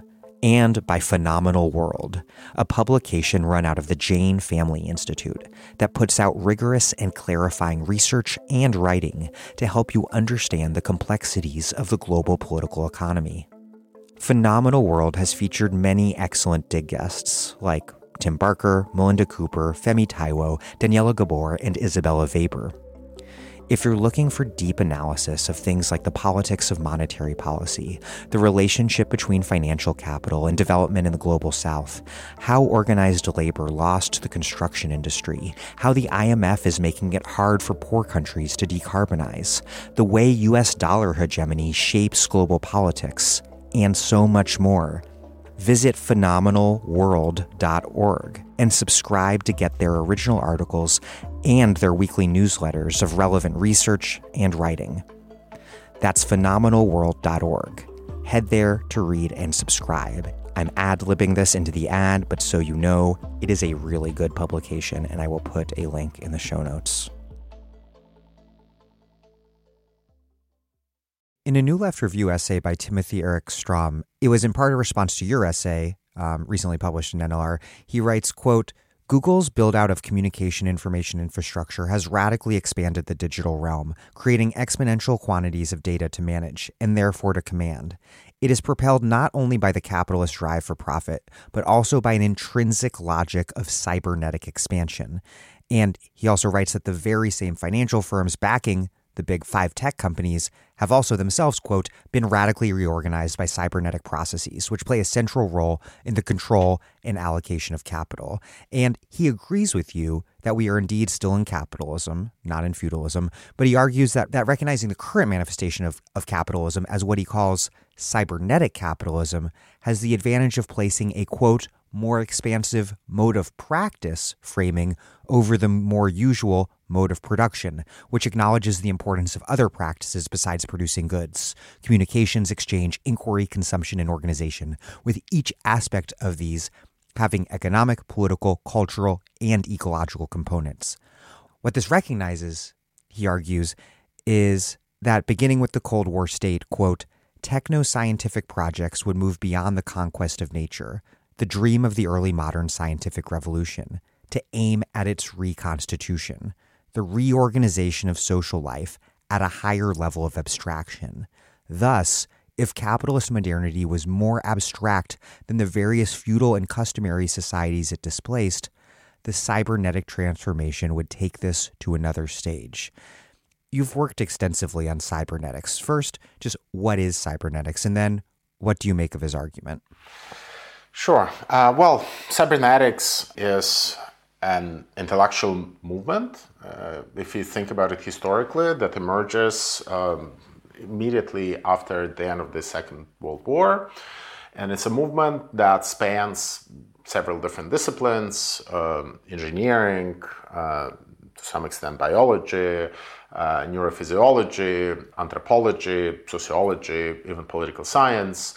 And uh, what brings together all these disciplines in dialogue is the role and attention that they play to that they pay to certain concepts like feedback, like the idea that causality it's not uh, linear. It's not just A causing B, but that it's also B then reflecting on A and maybe reflecting on C and then C reflecting back on A and B altogether.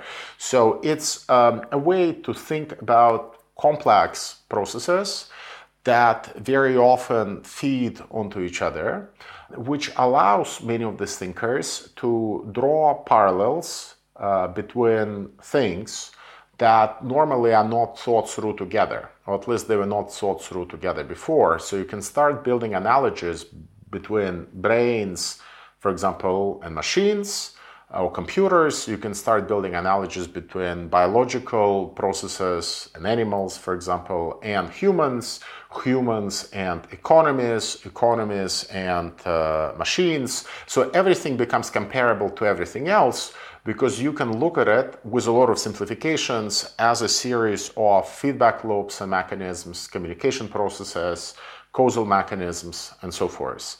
And of course, it becomes uh, very fruitful for various domains. It, uh, I would argue, provides the ground intellectually out of which um, artificial intelligence eventually emerges. It allows to conceptualize uh, many different processes, including economic ones like equilibria, uh, like how the brain functions. Many thinkers, like Friedrich Hayek, for example, they eventually uh, redescribe many of their own earlier theories in the language of cybernetics. And by and large, uh, it disappears from the mainstream conversation by late 1960s, early 1970s, mostly because its ideas, I would say, become hegemonic in many disciplines on their own. And in a discipline like biology, they don't even need to talk about cybernetics anymore. They just accept many of its insights and move on. Partly it has to do with the fact that many of the bridges that cyberneticians built with uh, other disciplines proved to be somewhat exotic and esoteric. So you have projects like neurocybernetics, which often border on cult like pseudoscience. So there is that, and partly it's because uh, there is less funding available for general research because of the so called Mansfield Am- Amendment, which appears in the early 1970s, which essentially says that you need to have an applied goal to whatever it is you're working on in the university setting. You cannot just be funding these comparisons between machines and brains and doing this ontological studies of what it all means for humanity. You actually need to have an applied use. Um, and a lot of it then just gets reinvented as artificial intelligence. Now, to answer the question as to whether we're living in cybernetic capitalism, it's a theoretically and historically valid question, but you cannot answer it by postulation and by postulating that yes, we are living in cybernetic capitalism. So, this is where you need to have a proper historical approach rather than just a theoretical one. And a proper historical approach would try to look at uh, adjacent uh, areas and adjacent terms. So, you need to look at business history and say, okay, what is so new about these feedback loops and learning mechanisms at the level of the firm that you did not get under Fordism or post-Fordism or Taylorism, or you didn't, or you got it through some kind of statistical control engineering? What is it new about a theory that prioritizes cybernetic devices like homeostats or thermostats, you name it, and uh, deprioritizes other types of devices that were in use before, like servo mechanisms. I'm sorry for using all these technical terms, but this is what this analysis requires. You actually need to go and convince people that the way you made a Toyota factory in the 1950s, uh, which then inspires all sorts of lean approaches to software development or even to lean government, you need to convince me that it's inspired much more by cybernetics than by statistical control engineering of some kind. And then you need to convince me that somehow cybernetic itself is not just a consequence of statistical control engineering. So, I mean, there are certain intellectual moves that you need to make operating with an intellectual history, business history, and so forth to make that case for cybernetic proper. Having studied some of this stuff myself, I, I, I remain unconvinced that Google is to be understood, for example, as a machine that, or as a system that encapsulates cybernetic principles. It encapsulates learning principles. There is clearly a lot of learning going on. Had that, could, could you describe those learning processes in a different language, in the language of behaviorism, in the language of psychology of some kind that was not available to cyberneticians? I would argue that the answer is yes. Anything other than that requires a thorough archival study. And what we end up with in a lot of these essays and accounts that now celebrate the cybernetic mystique, it's almost trying to convince the reader by analogy. And it's saying that, well, people who built Google, they worked with people who studied cybernetics and cybernetics got some money from the military industrial complex and the American government. And it must mean that Google is cybernetic. And I just find it a bit reductionist for my taste as somebody, you know, who got a PhD in history of science and did spend some work in the archives. I just find it a bit too reductionist to be convincing, which doesn't mean that that argument cannot be made. It just, as far as I'm concerned, has not been made. The left neo-feudalist argument that you take the most seriously, as as you mentioned earlier, is that put forward by Cedric Durand. You write, quote, contrary to assumptions by some on the left, Durand argued, financial activities do not have to be predatory. In a well functioning system, they could help to advance capitalist production by facilitating advanced financing, for example. However, from the 1970s onwards, this accumulation friendly feature of modern finance, Durand dubs it simply innovation, was overtaken by two more sinister dynamics. The first, rooted in the logic of dispossession as theorized by Harvey, involved powerful financial institutions leveraging their connections to the state to redirect more public money toward themselves. Here, we are back to the extra economic means of extracting, or more accurately, redistributing value, backed by the close ties between Wall Street and Washington. The second dynamic, rooted in the logic of parasitism theorized by Lenin in his analysis of imperialism, referred to the various payments interest, dividends, management fees that non financial corporations have to render to financial firms, which stand completely outside the production process. And again, the government response to the 2008 financial crisis very much including quantitative easing, was, was of course a serious inflection point that caused many Marxists to ask just what the hell was going on with the global political economic order, a question asked once again with the government and central bank responses to the pandemic. Do you disagree with Durand that capitalism has changed in important ways over the past half century of neoliberalism or in financialization? Or do you simply disagree with his argument that these changes mean that we're no longer living under capitalism? Well, before I start, let me try to offer my critique of this more orthodox Marxist obsession with production and making sure that production happens at all costs by channeling finance, technology, and everything else into it. So I do think that Marxism as a body of thought has a certain factory bias. And it has to do, again, with the conditions under which Marxism as a body of thought produced by Marx was generated. It was generated in a certain setting in England and under certain conditions. And there is this assumption when you think about capitalism as accumulation via innovation, which is Robert Brenner calls it, there is a certain bias of thinking that, well, the only place where you can have innovation at scale is inside the traditional production process of a factory. It's like the default assumption that Marxists make, and then the entire questioning becomes about A, whether our factories and capitalist enterprises are really producing and innovating, whether our technology system is supporting them by making it easier to invest into capital goods or make capital goods, and whether our financial system is there to serve their needs of expanding production and of buying new capital goods. And I mean, it's coherent. It's coherent only if you think that there is no other possible way and place for large scale transformative innovation to occur in society. That was in fact the case in 18th and 19th century Britain. Is it the case in the 21st century? I'm not so sure. And this is where I think even the Italian autonomists kind of got there way ahead of most Orthodox Marxists by pointing out that a lot of truly transformative uh, learning processes, innovative processes, discovery processes that happen in society they emerge to some extent from the bottom up, from collaboration between people. There is more to life than just producing things in a factory. Of course, if you want to build a theory about how do you make airplanes, how do you cure COVID, clearly you're not going to say, ah, by talking to my neighborhood buddies, uh, I'm going to invent a COVID vaccine, right? So Marxists have a point to some extent for certain types of inventions and innovations.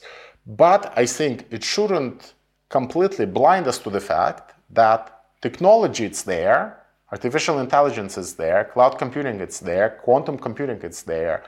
How would our process of creation, innovation, and discovery in a society look like if we actually assumed that there is more to generating new knowledge than just inventing it in factory settings, whether that factory is a communist, socialist, or capitalist one.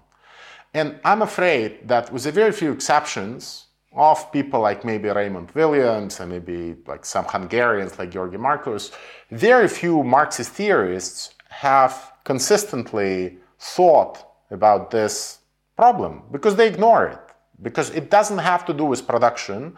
It doesn't have to do with large scale you know conveyor belts making cars.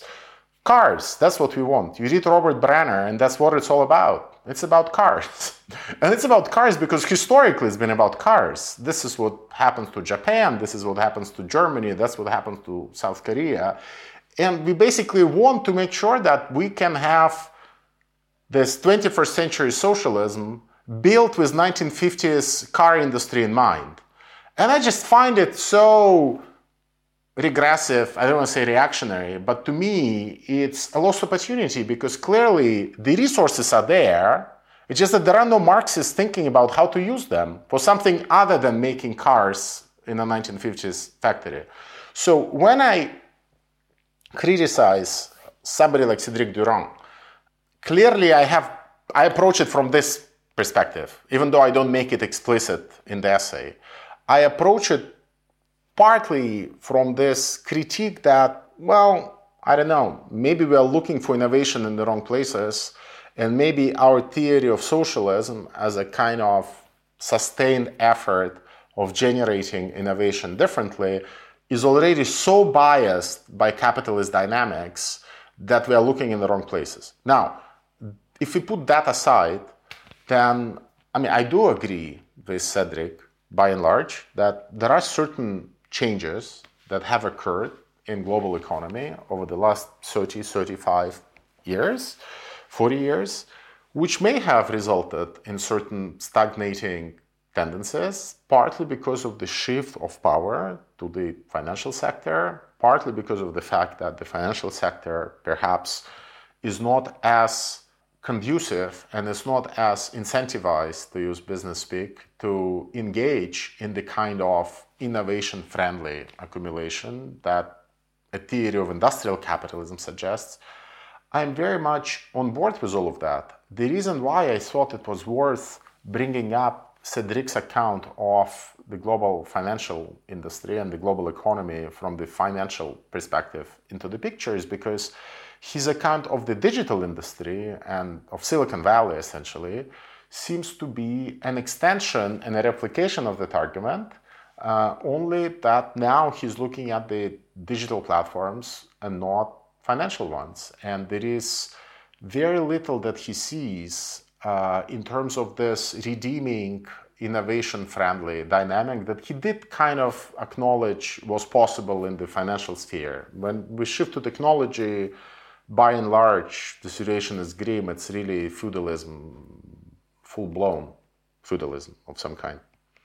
Where does Brenner's view fit in here that, quote, the long term stagnation of the U.S. economy in conditions of global manufacturing overcapacity has led powerful elements of the American ruling class to abandon their interest in productive investment and turn instead to the upward redistribution of wealth by political means? You mentioned that you were sympathetic to Cedric's argument that around stagnation.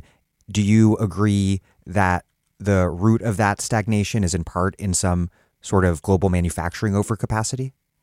But I think these accounts are not mutually exclusive. So you can have the Brennerian account emphasizing uh, overcapacity and all of the crisis that happens because of the structural catch up dynamics built into the global economy that there is always a new challenger which then comes in and makes your investments into productive capacity obsolete because they can produce cheaper. This is an internal feature of capitalist economy for Brenner. Uh, you can reconcile it with a more historical account of the last 30, 40, 50 years which again, depending on the perspective, both theoretical and historical you take, you can also argue it's a historical feature and of the capitalist system. And thinkers like Giovanni Arrighi would argue precisely that, that it just we move in long cycles and it takes 300 years for that stage of financialization to set in, but it's inevitable, just like it's inevitable that your car manufacturing capacity will become obsolete while once your neighbor develops it with better and cheaper technologies. So you can reconcile the two. And here, you know, in defense of Brenner and people who follow his approach, of course, you can say that ultimately he's trying to explain the laws of motion, which he, as he would put it, of the capitalist system. And it's all correct to some extent. And, you know, some people argue it doesn't account actually enough for labor and the, the way that labor contests all this moves across borders to produce cheaper and faster and more efficiently. But that's not my problem with that account. My problem with that account is that you can be a fantastic analyst of all these decisions to reallocate capital across borders, uh, seeking more efficient and more profitable investment opportunities. And it still wouldn't give you any good idea what another system and another mode of production should be like other than just saying, well, we'll now run our global car industry under socialism in a more efficient and rational manner. Because for a lot of socialists and Marxists, that's what you want. You want to make sure that you run everything in a way that is less turbulent, and you make sure that it's less turbulent through planning, through rational deployment of resources, etc., etc. I'm not saying that that's all that follows from Brenner, and of course there are important changes for labor and so forth. But as a horizon of what we should be expecting in 2022, that just seems very little uh, to me, right? And, and, and then maybe it's not even maybe it's not even what we should be insisting on. I mean, it's a great as an analysis of the conjuncture in which we're in, the contemporary moment with the global economy is that. I'm not denying that at all. But as a, it just fails to excite. And it fails to excite, I think, precisely because it has no use for modern information technology other than just this supporting roles for making cars or flying cars or whatever the next cool thing will be. Right? And as long as you cannot imagine a way of generating creativity, innovation, discovery out of the stuff of everyday life and not just of working in the factory, I think you're not doing Marxism and socialism properly. And um, I know a lot of Marxists would disagree with me, and they would say that this is just all frivolous thinking about castles in the air.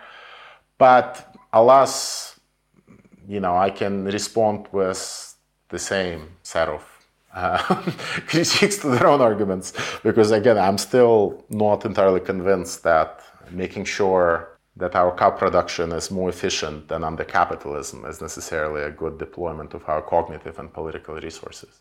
Durand, you write, quote, argues that the rise of intangibles, usually concentrated at the most profitable points of the global value chain, led to the emergence of four new types of rent. What gives the digital economy its peculiar neo and techno feudal flavor is that, while workers are still being exploited in all the old capitalist ways, it is the new digital giants, armed with sophisticated means of predation, who benefit most. Is he wrong that, say, Apple calls the shots vis-a-vis Foxconn, what what lessons should we draw from the way that the global value chain has been is organized and has been reorganized?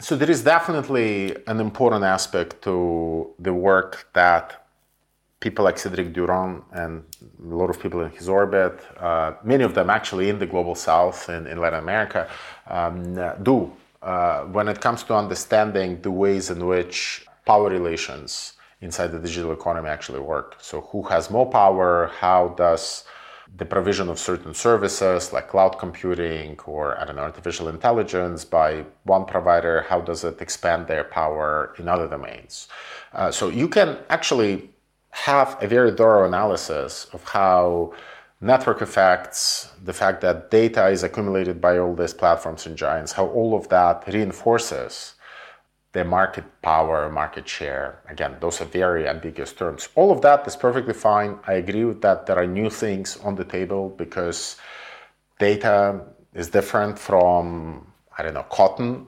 Clearly, we should not be blind to this structural changes in how power is accumulated, how market power is exercised, how it's entrenched, so forth. The question that we should be asking rather is where we would like to take these insights, whether we would like to take these insights to this more traditional orthodox theory and then map them out again on some kind of Brennerian account of accumulation via innovation that the current system doesn't deliver, or whether we'd like to take them somewhere else, maybe into this more historical Wallersteinian dependency theory, structuralism, global south, companies are as important as other actors kind of account that might not be as analytically and theoretically sophisticated as the Brennerian account, but might at the end of the day provide a more useful guide to action and actually contesting the power of banks, big tech giants, uh, the State Department, or whoever else you think stands in the way of you achieving some kind of economic, political, and social autonomy. And you know, and what really, you know, I'm not, I'm, I'm relatively young. You know, I wasn't participant in the Brenner debate in the 70s. I wasn't even alive. So it's very hard for me without spending months and, and, and weeks of my life to understand the full context of those discussions. But there was one line in Brenner's response to Wallerstein from the middle late 70s that really triggered me. And it was him accusing Wallerstein of like representing sort of worldism. And you know, and when I read that, you know, and I of course I understand what he probably meant in the most kind of vulgar sense of that word. But what's wrong with third worldism? I mean, it's just such a strange thing to say at a time when you have probably the greatest challenge, if you're looking at the 70s, you know, the greatest challenge to the global capitalist order led by the United States with Henry Kissinger and others in the vanguard comes from entities like the Group of 77 uh, or the non-aligned movement. I mean, how could you be complaining about sort of? It's just so strange. So, I mean, I'm naturally suspicious of any theoretical framework that doesn't recognize where its real allies are, and that's why naturally I'm just a little bit, and not just a little bit, but much more inclined to agree with this much messier historical and maybe less analytically pure account that emerges from the second group with, you know, the dependency theorists Wallerstein, Arrighi, Gunder Frank, and Samir Amin, and others, rather than to stick with this purity of we've built a fantastic model about laws of motion,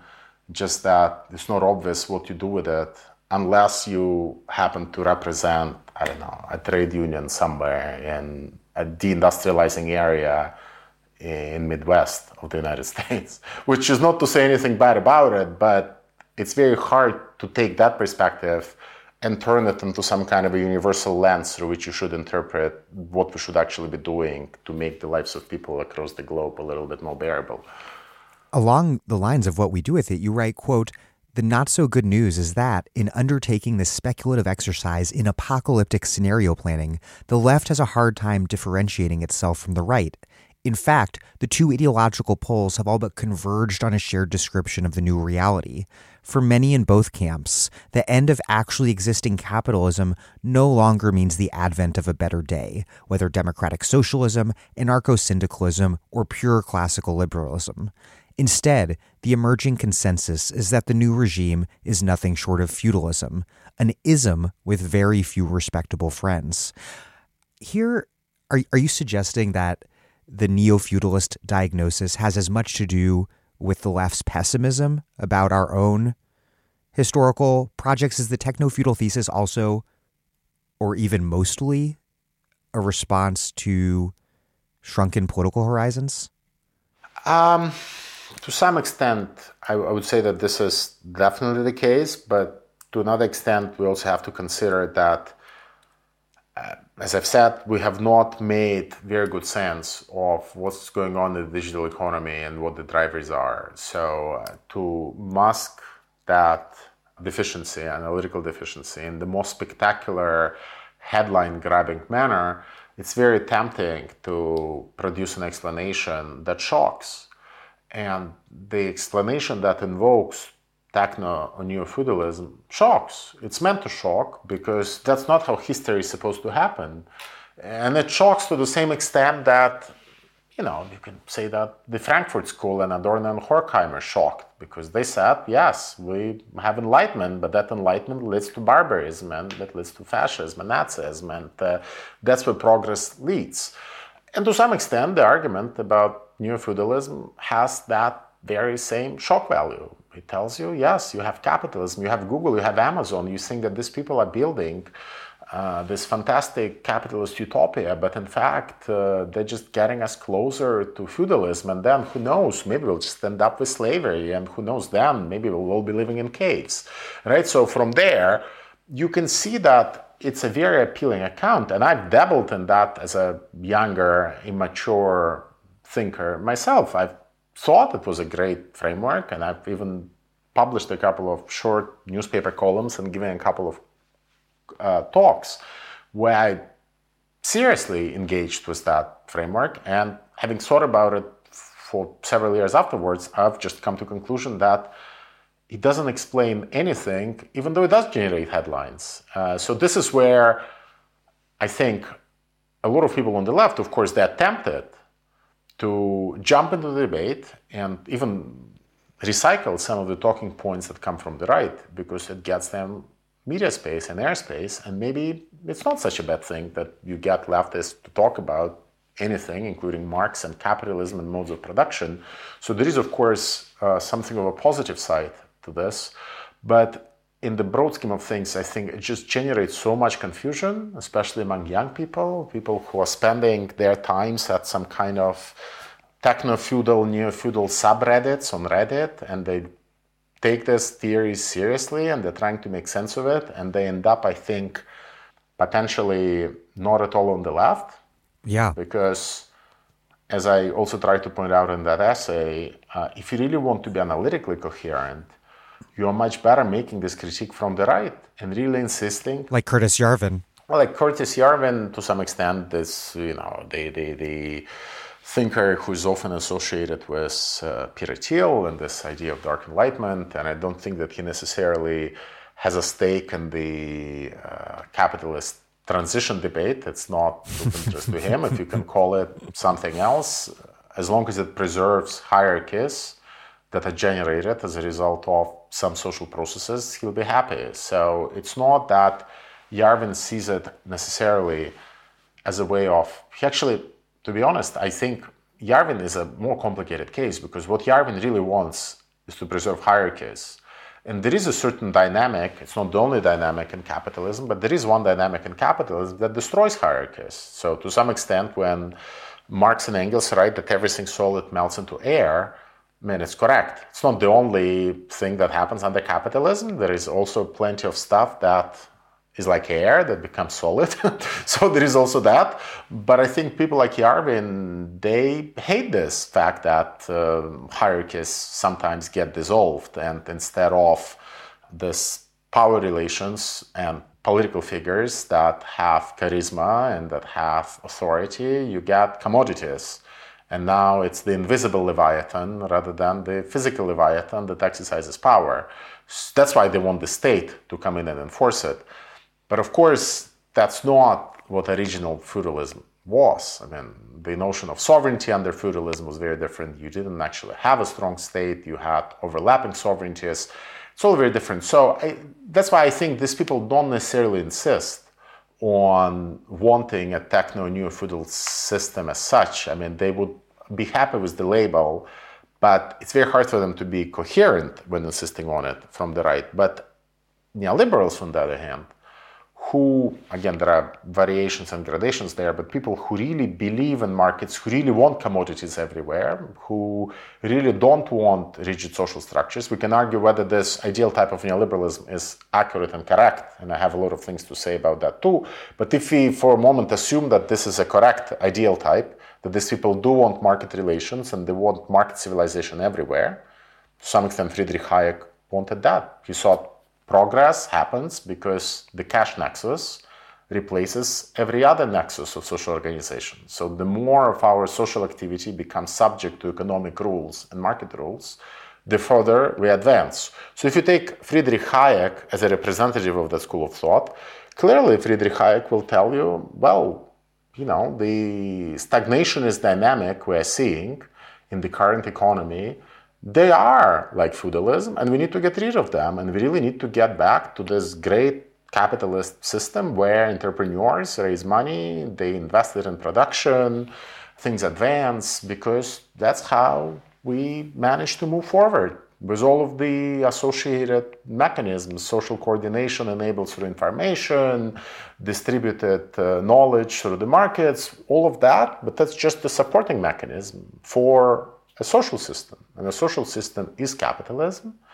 And whatever stands in its way like this rigid uh, hierarchies or rentiers or uh, techno rentiers we need to get rid of them. So it's a reasonable position for a certain type of neoliberal, it's not a very reasonable position for a certain type of leftist. So the fact that both leftists and neoliberals, and to some extent even the extreme far right, quasi-fascists, quasi-fascists converge upon that, to me, it's more of a sign of ideological confusion in two of these camps. The only ones with very clear ideas remain the Hayekian neoliberals, as far as I'm concerned there's another camp, and you wrote a coda about it that didn't make it into the essay on on Web three. What is Web three, and how do its proponents and investors? And there's a lot of overlap between proponents and investors here. How do they envision a more decentralized and more capitalist internet as the solution to a system that they that they likewise diagnose as techno feudal? Why are the diagnoses that we live under some sort of techno feudalist hellscape why are they so popular in Silicon Valley of all places, the headquarters of our of our purported feudal overlords? Um, so Web three, I would say, is nothing but a brand. So it's a great uh, slogan. It's an ideology. It's an indication of where a certain strand of venture capital and certain very rich individuals, billionaires, and so forth would like the rest of society to be technologically, ideationally, economically, and so forth. But once you scratch mm, a little bit deeper into that ideology and that brand, you discover that the proposition that informs this program presents the current environment as heavily hierarchical centralized, dominated by this invisible and visible leviathans, and fundamentally undemocratic.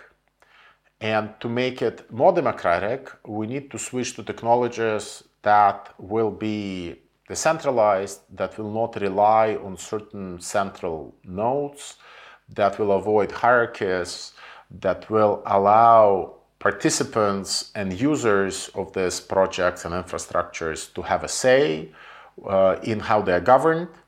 Um, that say will be quantified and expressed as their share of ownership, in many cases, of the underlying projects. So essentially, we would be able to move from a system where we get free services uh, in this uh, digital economy that relies on partly, not fully, but partly on exploiting and collecting our data to an economy where we feel like shareholders of the services and our interests will be reconciled with theirs. So, the more sustainable and the more profitable they are, the better it will be for us, their users slash shareholders. So, the idea of empowerment that informs many of the scripted projects that are known under this brand, and I only refer to it as brand of Web3, it's that. Is that essentially you can turn everybody into a little shareholder of uh, a given tech project. Its infrastructure will look a little bit different from the centralized infrastructure that powers the rest of the web. And that very often to enforce some uh, community behavior and community dynamics inside this project, you will need to rely maybe on certain reputational mechanisms. So you will need to incentivize people to behave somehow, right? Because you're not just trying to have them as passive shareholders. You actually want people to engage in something. You want them to participate, you want them to share tips on how to improve the system. And in order to improve their participation, you would like to maybe give them a certain reputational score. So people who contribute more maybe will be entitled to more shares and they will be entitled to a greater stake in the project. So you build these direct links between level of engagement and essentially the payoff.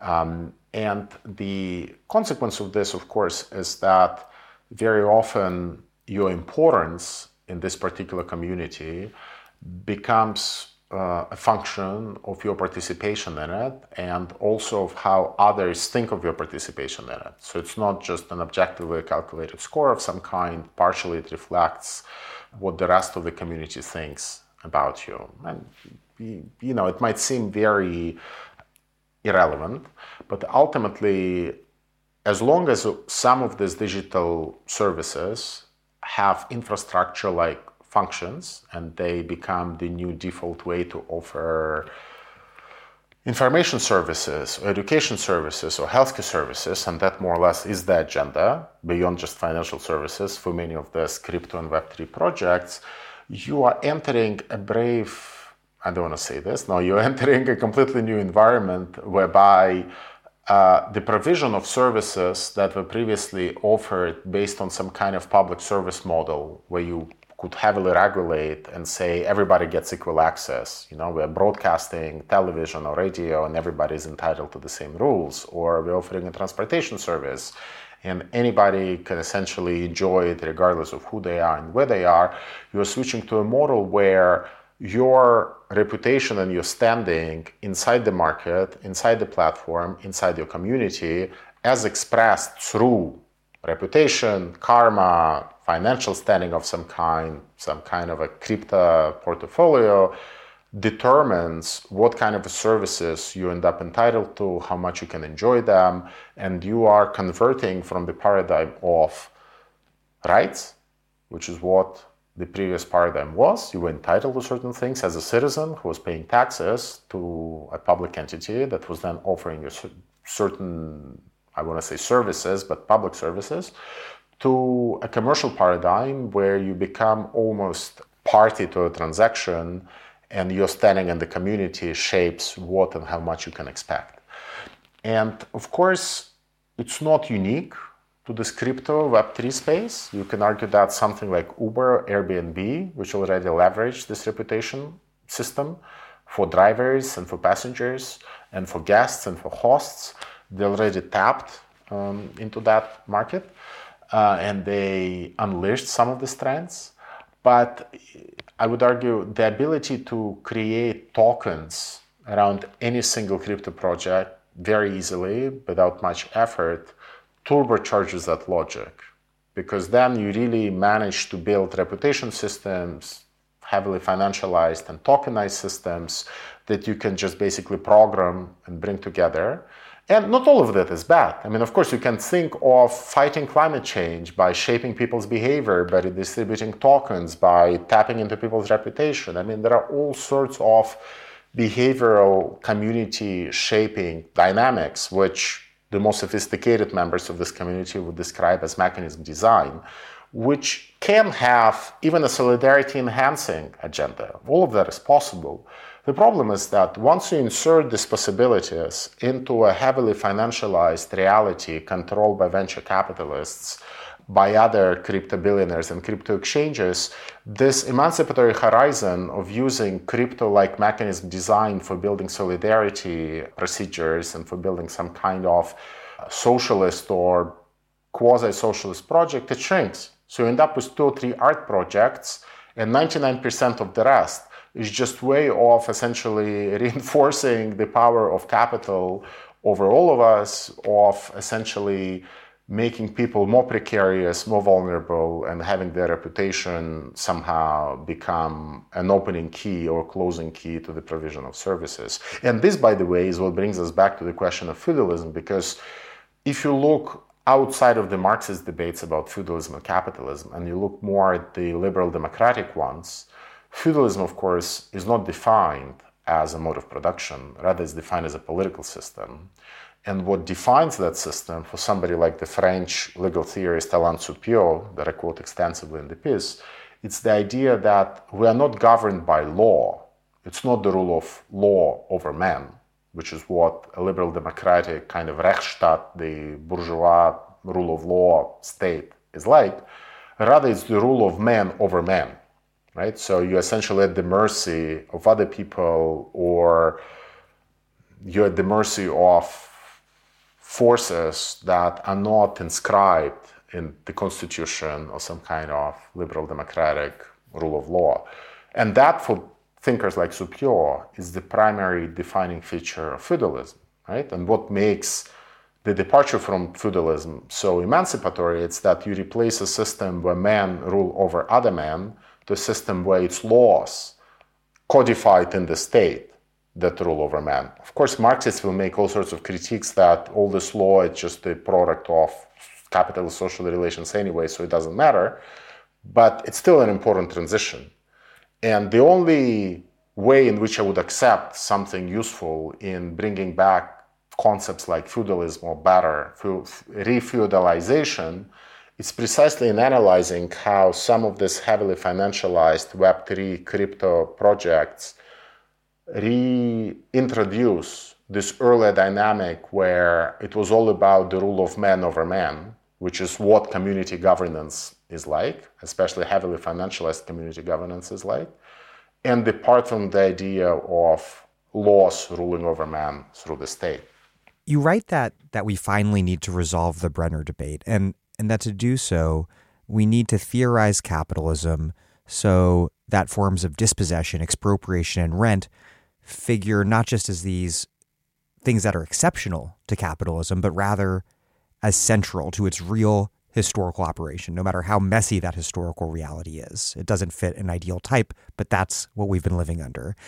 And you mentioned this earlier, and right that that Nancy Fraser, who I interviewed back in 2018, that she has among the best resolutions on offer, and also that quote Jason Moore, a student of Wallerstein and Giovanni Arrighi, may have formulated the new consensus when he wrote that Capitalism thrives when islands of commodity production and exchange can appropriate oceans of potentially cheap natures, outside the circuit of capital, but essential to its operation. This holds, of course, not only for cheap natures, there are many other activities and processes to appropriate. So these oceans are broader than Moore suggests. To close out, what frameworks do Moore and Fraser provide to understand how expropriation and exploitation operate together under capitalism. And then at this moment, why why is it that analyzing the relationship between nature and capitalism in particular that it provides such a powerful tool to analyze the system as a whole and to figure out what to do about it? Sure. Well, here ultimately it's the battle for defining what capitalism is and how extensive and how historical and how massive its definition is allowed to be. And as a byproduct of this mission, uh, we also have to start asking questions like why even doing this exercise? Are we doing this exercise because we expect some concrete specific change and interventions to come forward, maybe new configurations of social actors, maybe new interpretations of where innovation comes from, as I was indicating a bit earlier uh, in my answers, or do we want this so that we can deploy the older uh, blocks and forces and theories maybe in a more effective manner, but against new targets, right? And I think this is an unresolved tension inside uh, leftism or Marxism, however you want to call it.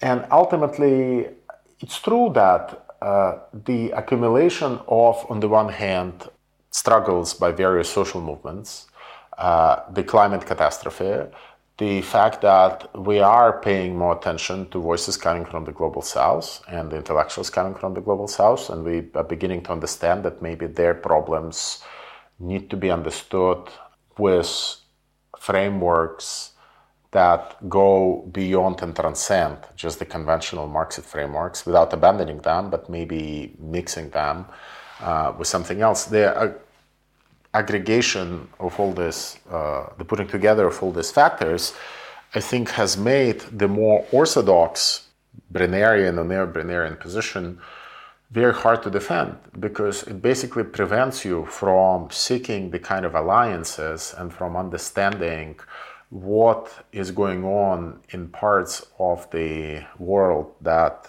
you have not thought about integrating in your struggles previously, it, it, prevents you from doing that. And it prevents you from new sorts of claims about social injustice, about new sorts of claims about dispossession that occurred.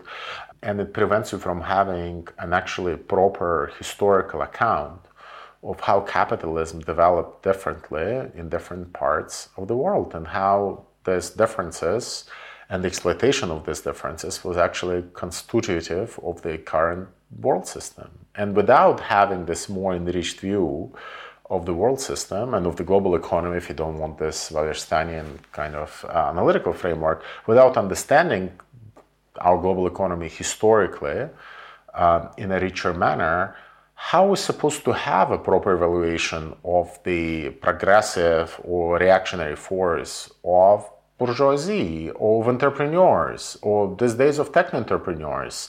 Are they the harbingers of progress? Are they the harbingers of reaction? Who are these people? You cannot answer these questions within just the national context.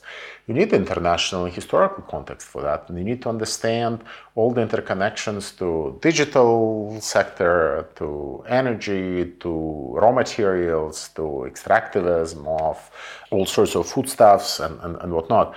And this is where I just think it's clear that we're not going to resolve the Brenner debate in a way that would give us a framework that will be as clean and as analytically efficient as the Brenner one. Clearly, that's not what Wallerstein and others were aiming at, and that's why they defined their own system as historical capitalism. Whether the traditional Brennerian objections against that view hold you know, and Brenner, just to remind the listeners who may not have read those exchanges in the 70s, he accused Wallerstein of engaging in some kind of neo-Smithian, you know, perversions. In the end of the day, should it matter to people who are genuinely concerned with emancipation of the global south, of social movements, of reversing extractivism, whether we are leaning more on five frameworks, or that might all be very eclectic and sometimes contradictory, but they give us a more accurate understanding of what's going on, or whether we remain pure and faithful just to one. Um, and I don't know. I mean, I'm not, I'm not convinced that winning theoretical debates through purity counts for more than winning political struggles through impurity in that sense. And it doesn't mean that you win those struggles in an theoretical manner, but the fact that we keep enforcing some kind of borders about what counts as leftism, not even about what counts as Marxism, I just find it a bit unproductive. So naturally and logically, it just seems that we should let this thousand flowers bloom uh, the question is whether we would like to derive a single theory from it. And uh, I, I hate to sound uh, pessimistic. I'm, I'm not sure that that one theory is going to resolve our issues. And you know, and I'm not. We're not even going into this other. Maybe we should just flag it towards the end. That I do mention in the essay another promising path that capitalist power approach to understanding capitalism represents uh, it doesn't, uh, well, it's an approach that has been in development, I suppose, for almost 20 years now, maybe a bit more, mostly based between Canada and Israel, actually. Mostly now, I think, in, in Canada, it's two researchers uh, that have a somewhat tumultuous relationship with Marxism and Marxists. But, you know, it's an account that essentially tells us that we have underemphasized uh, the importance of power to understanding of capitalism, and that maybe we should put that front and center and focus on how the exercise of political power is actually fundamental to capitalist accumulation. And it means that, yes, maybe we will need to understand capitalism in a more limited manner because we'll have to start looking at it through the lens of firms, very often in corporations, because they are the actors exercising power. So maybe we will lose partly this phenomenological perspective of labor. But to be honest, if you look at the Brennerian account, labor is nowhere to be seen then either. to be honest, it's all about the laws of motion of capital. So the idea that we should somehow stick to this orthodox framework because it allows us to think a little bit deeper about labor, I just don't buy it.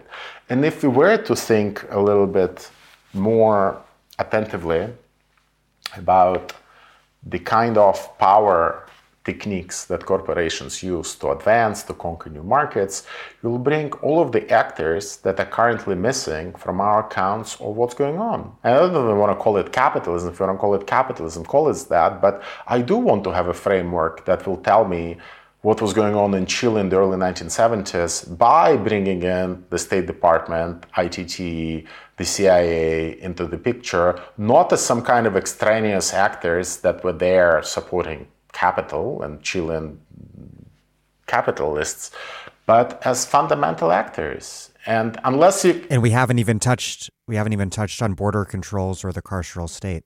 Exactly, and you know you can of course then need to bring in police training programs, military training programs, and basically show how what makes capital accumulation possible is the, the, the, the, ability to imprison people and to police people and to torture them and to threaten them with violence right? And if we want to bracket all of that out as somehow requiring further justification or some kind of new terms like carceral capitalism or racial capitalism, I'm just not sure we're winning much. So I do think that perhaps we do need to put the question of power a little bit more central to our analysis. It doesn't mean that that particular framework coming out of these two thinkers is the right one, but I think they are correct to identify certain deficiencies in traditional Marxist accounts, and the sooner we can resolve them, the better. But again, I think many of these deficiencies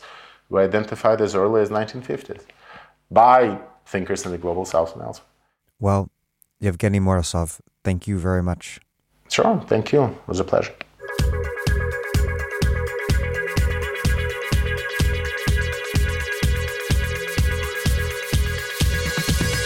Evgeny Morozov has written several books and essays about technology and politics. Trained in the history of science at Harvard, he is also the founder of The Syllabus, a knowledge curation service. His podcast about the radical history of computing and cybernetic planning in Latin America will launch later this year. I posted a link to Evgeny's website and to the syllabus in the show notes. I also posted a link to his NLR essay that we discussed during this interview. Thank you for listening to The Dig from Jacobin Magazine. As Marx once said, after noting that the veiled slavery of the wage workers in Europe needed, for its pedestal, slavery pure and simple in the New World. While other podcasts have only interpreted the world in various ways, our point is to change it. We're posting new episodes every week, or during summer schedule, more like new episodes every other week, but usually every week. The Dig was produced by Alex Lewis and recorded at WBRU in Providence. Music by Jeffrey Brodsky. Our communications coordinator is Tamuz Frankel. Our senior advisors are Thea Riofrancos and Ben Mabie. Check out our vast archives at thedigradio.com. Follow us on Twitter at thedigradio and please find us wherever you get podcasts and subscribe. If it's on iTunes or whatever such site, please also rate and review us. Those reviews help introduce us to new listeners. But what really and truly does that is you telling other people to listen to the podcast, why you like the podcast, why they might like the podcast, etc. Please make propaganda for us. And do find us at patreon.com and make a monthly contribution to keep this operation up and running strong. Even a few bucks is huge.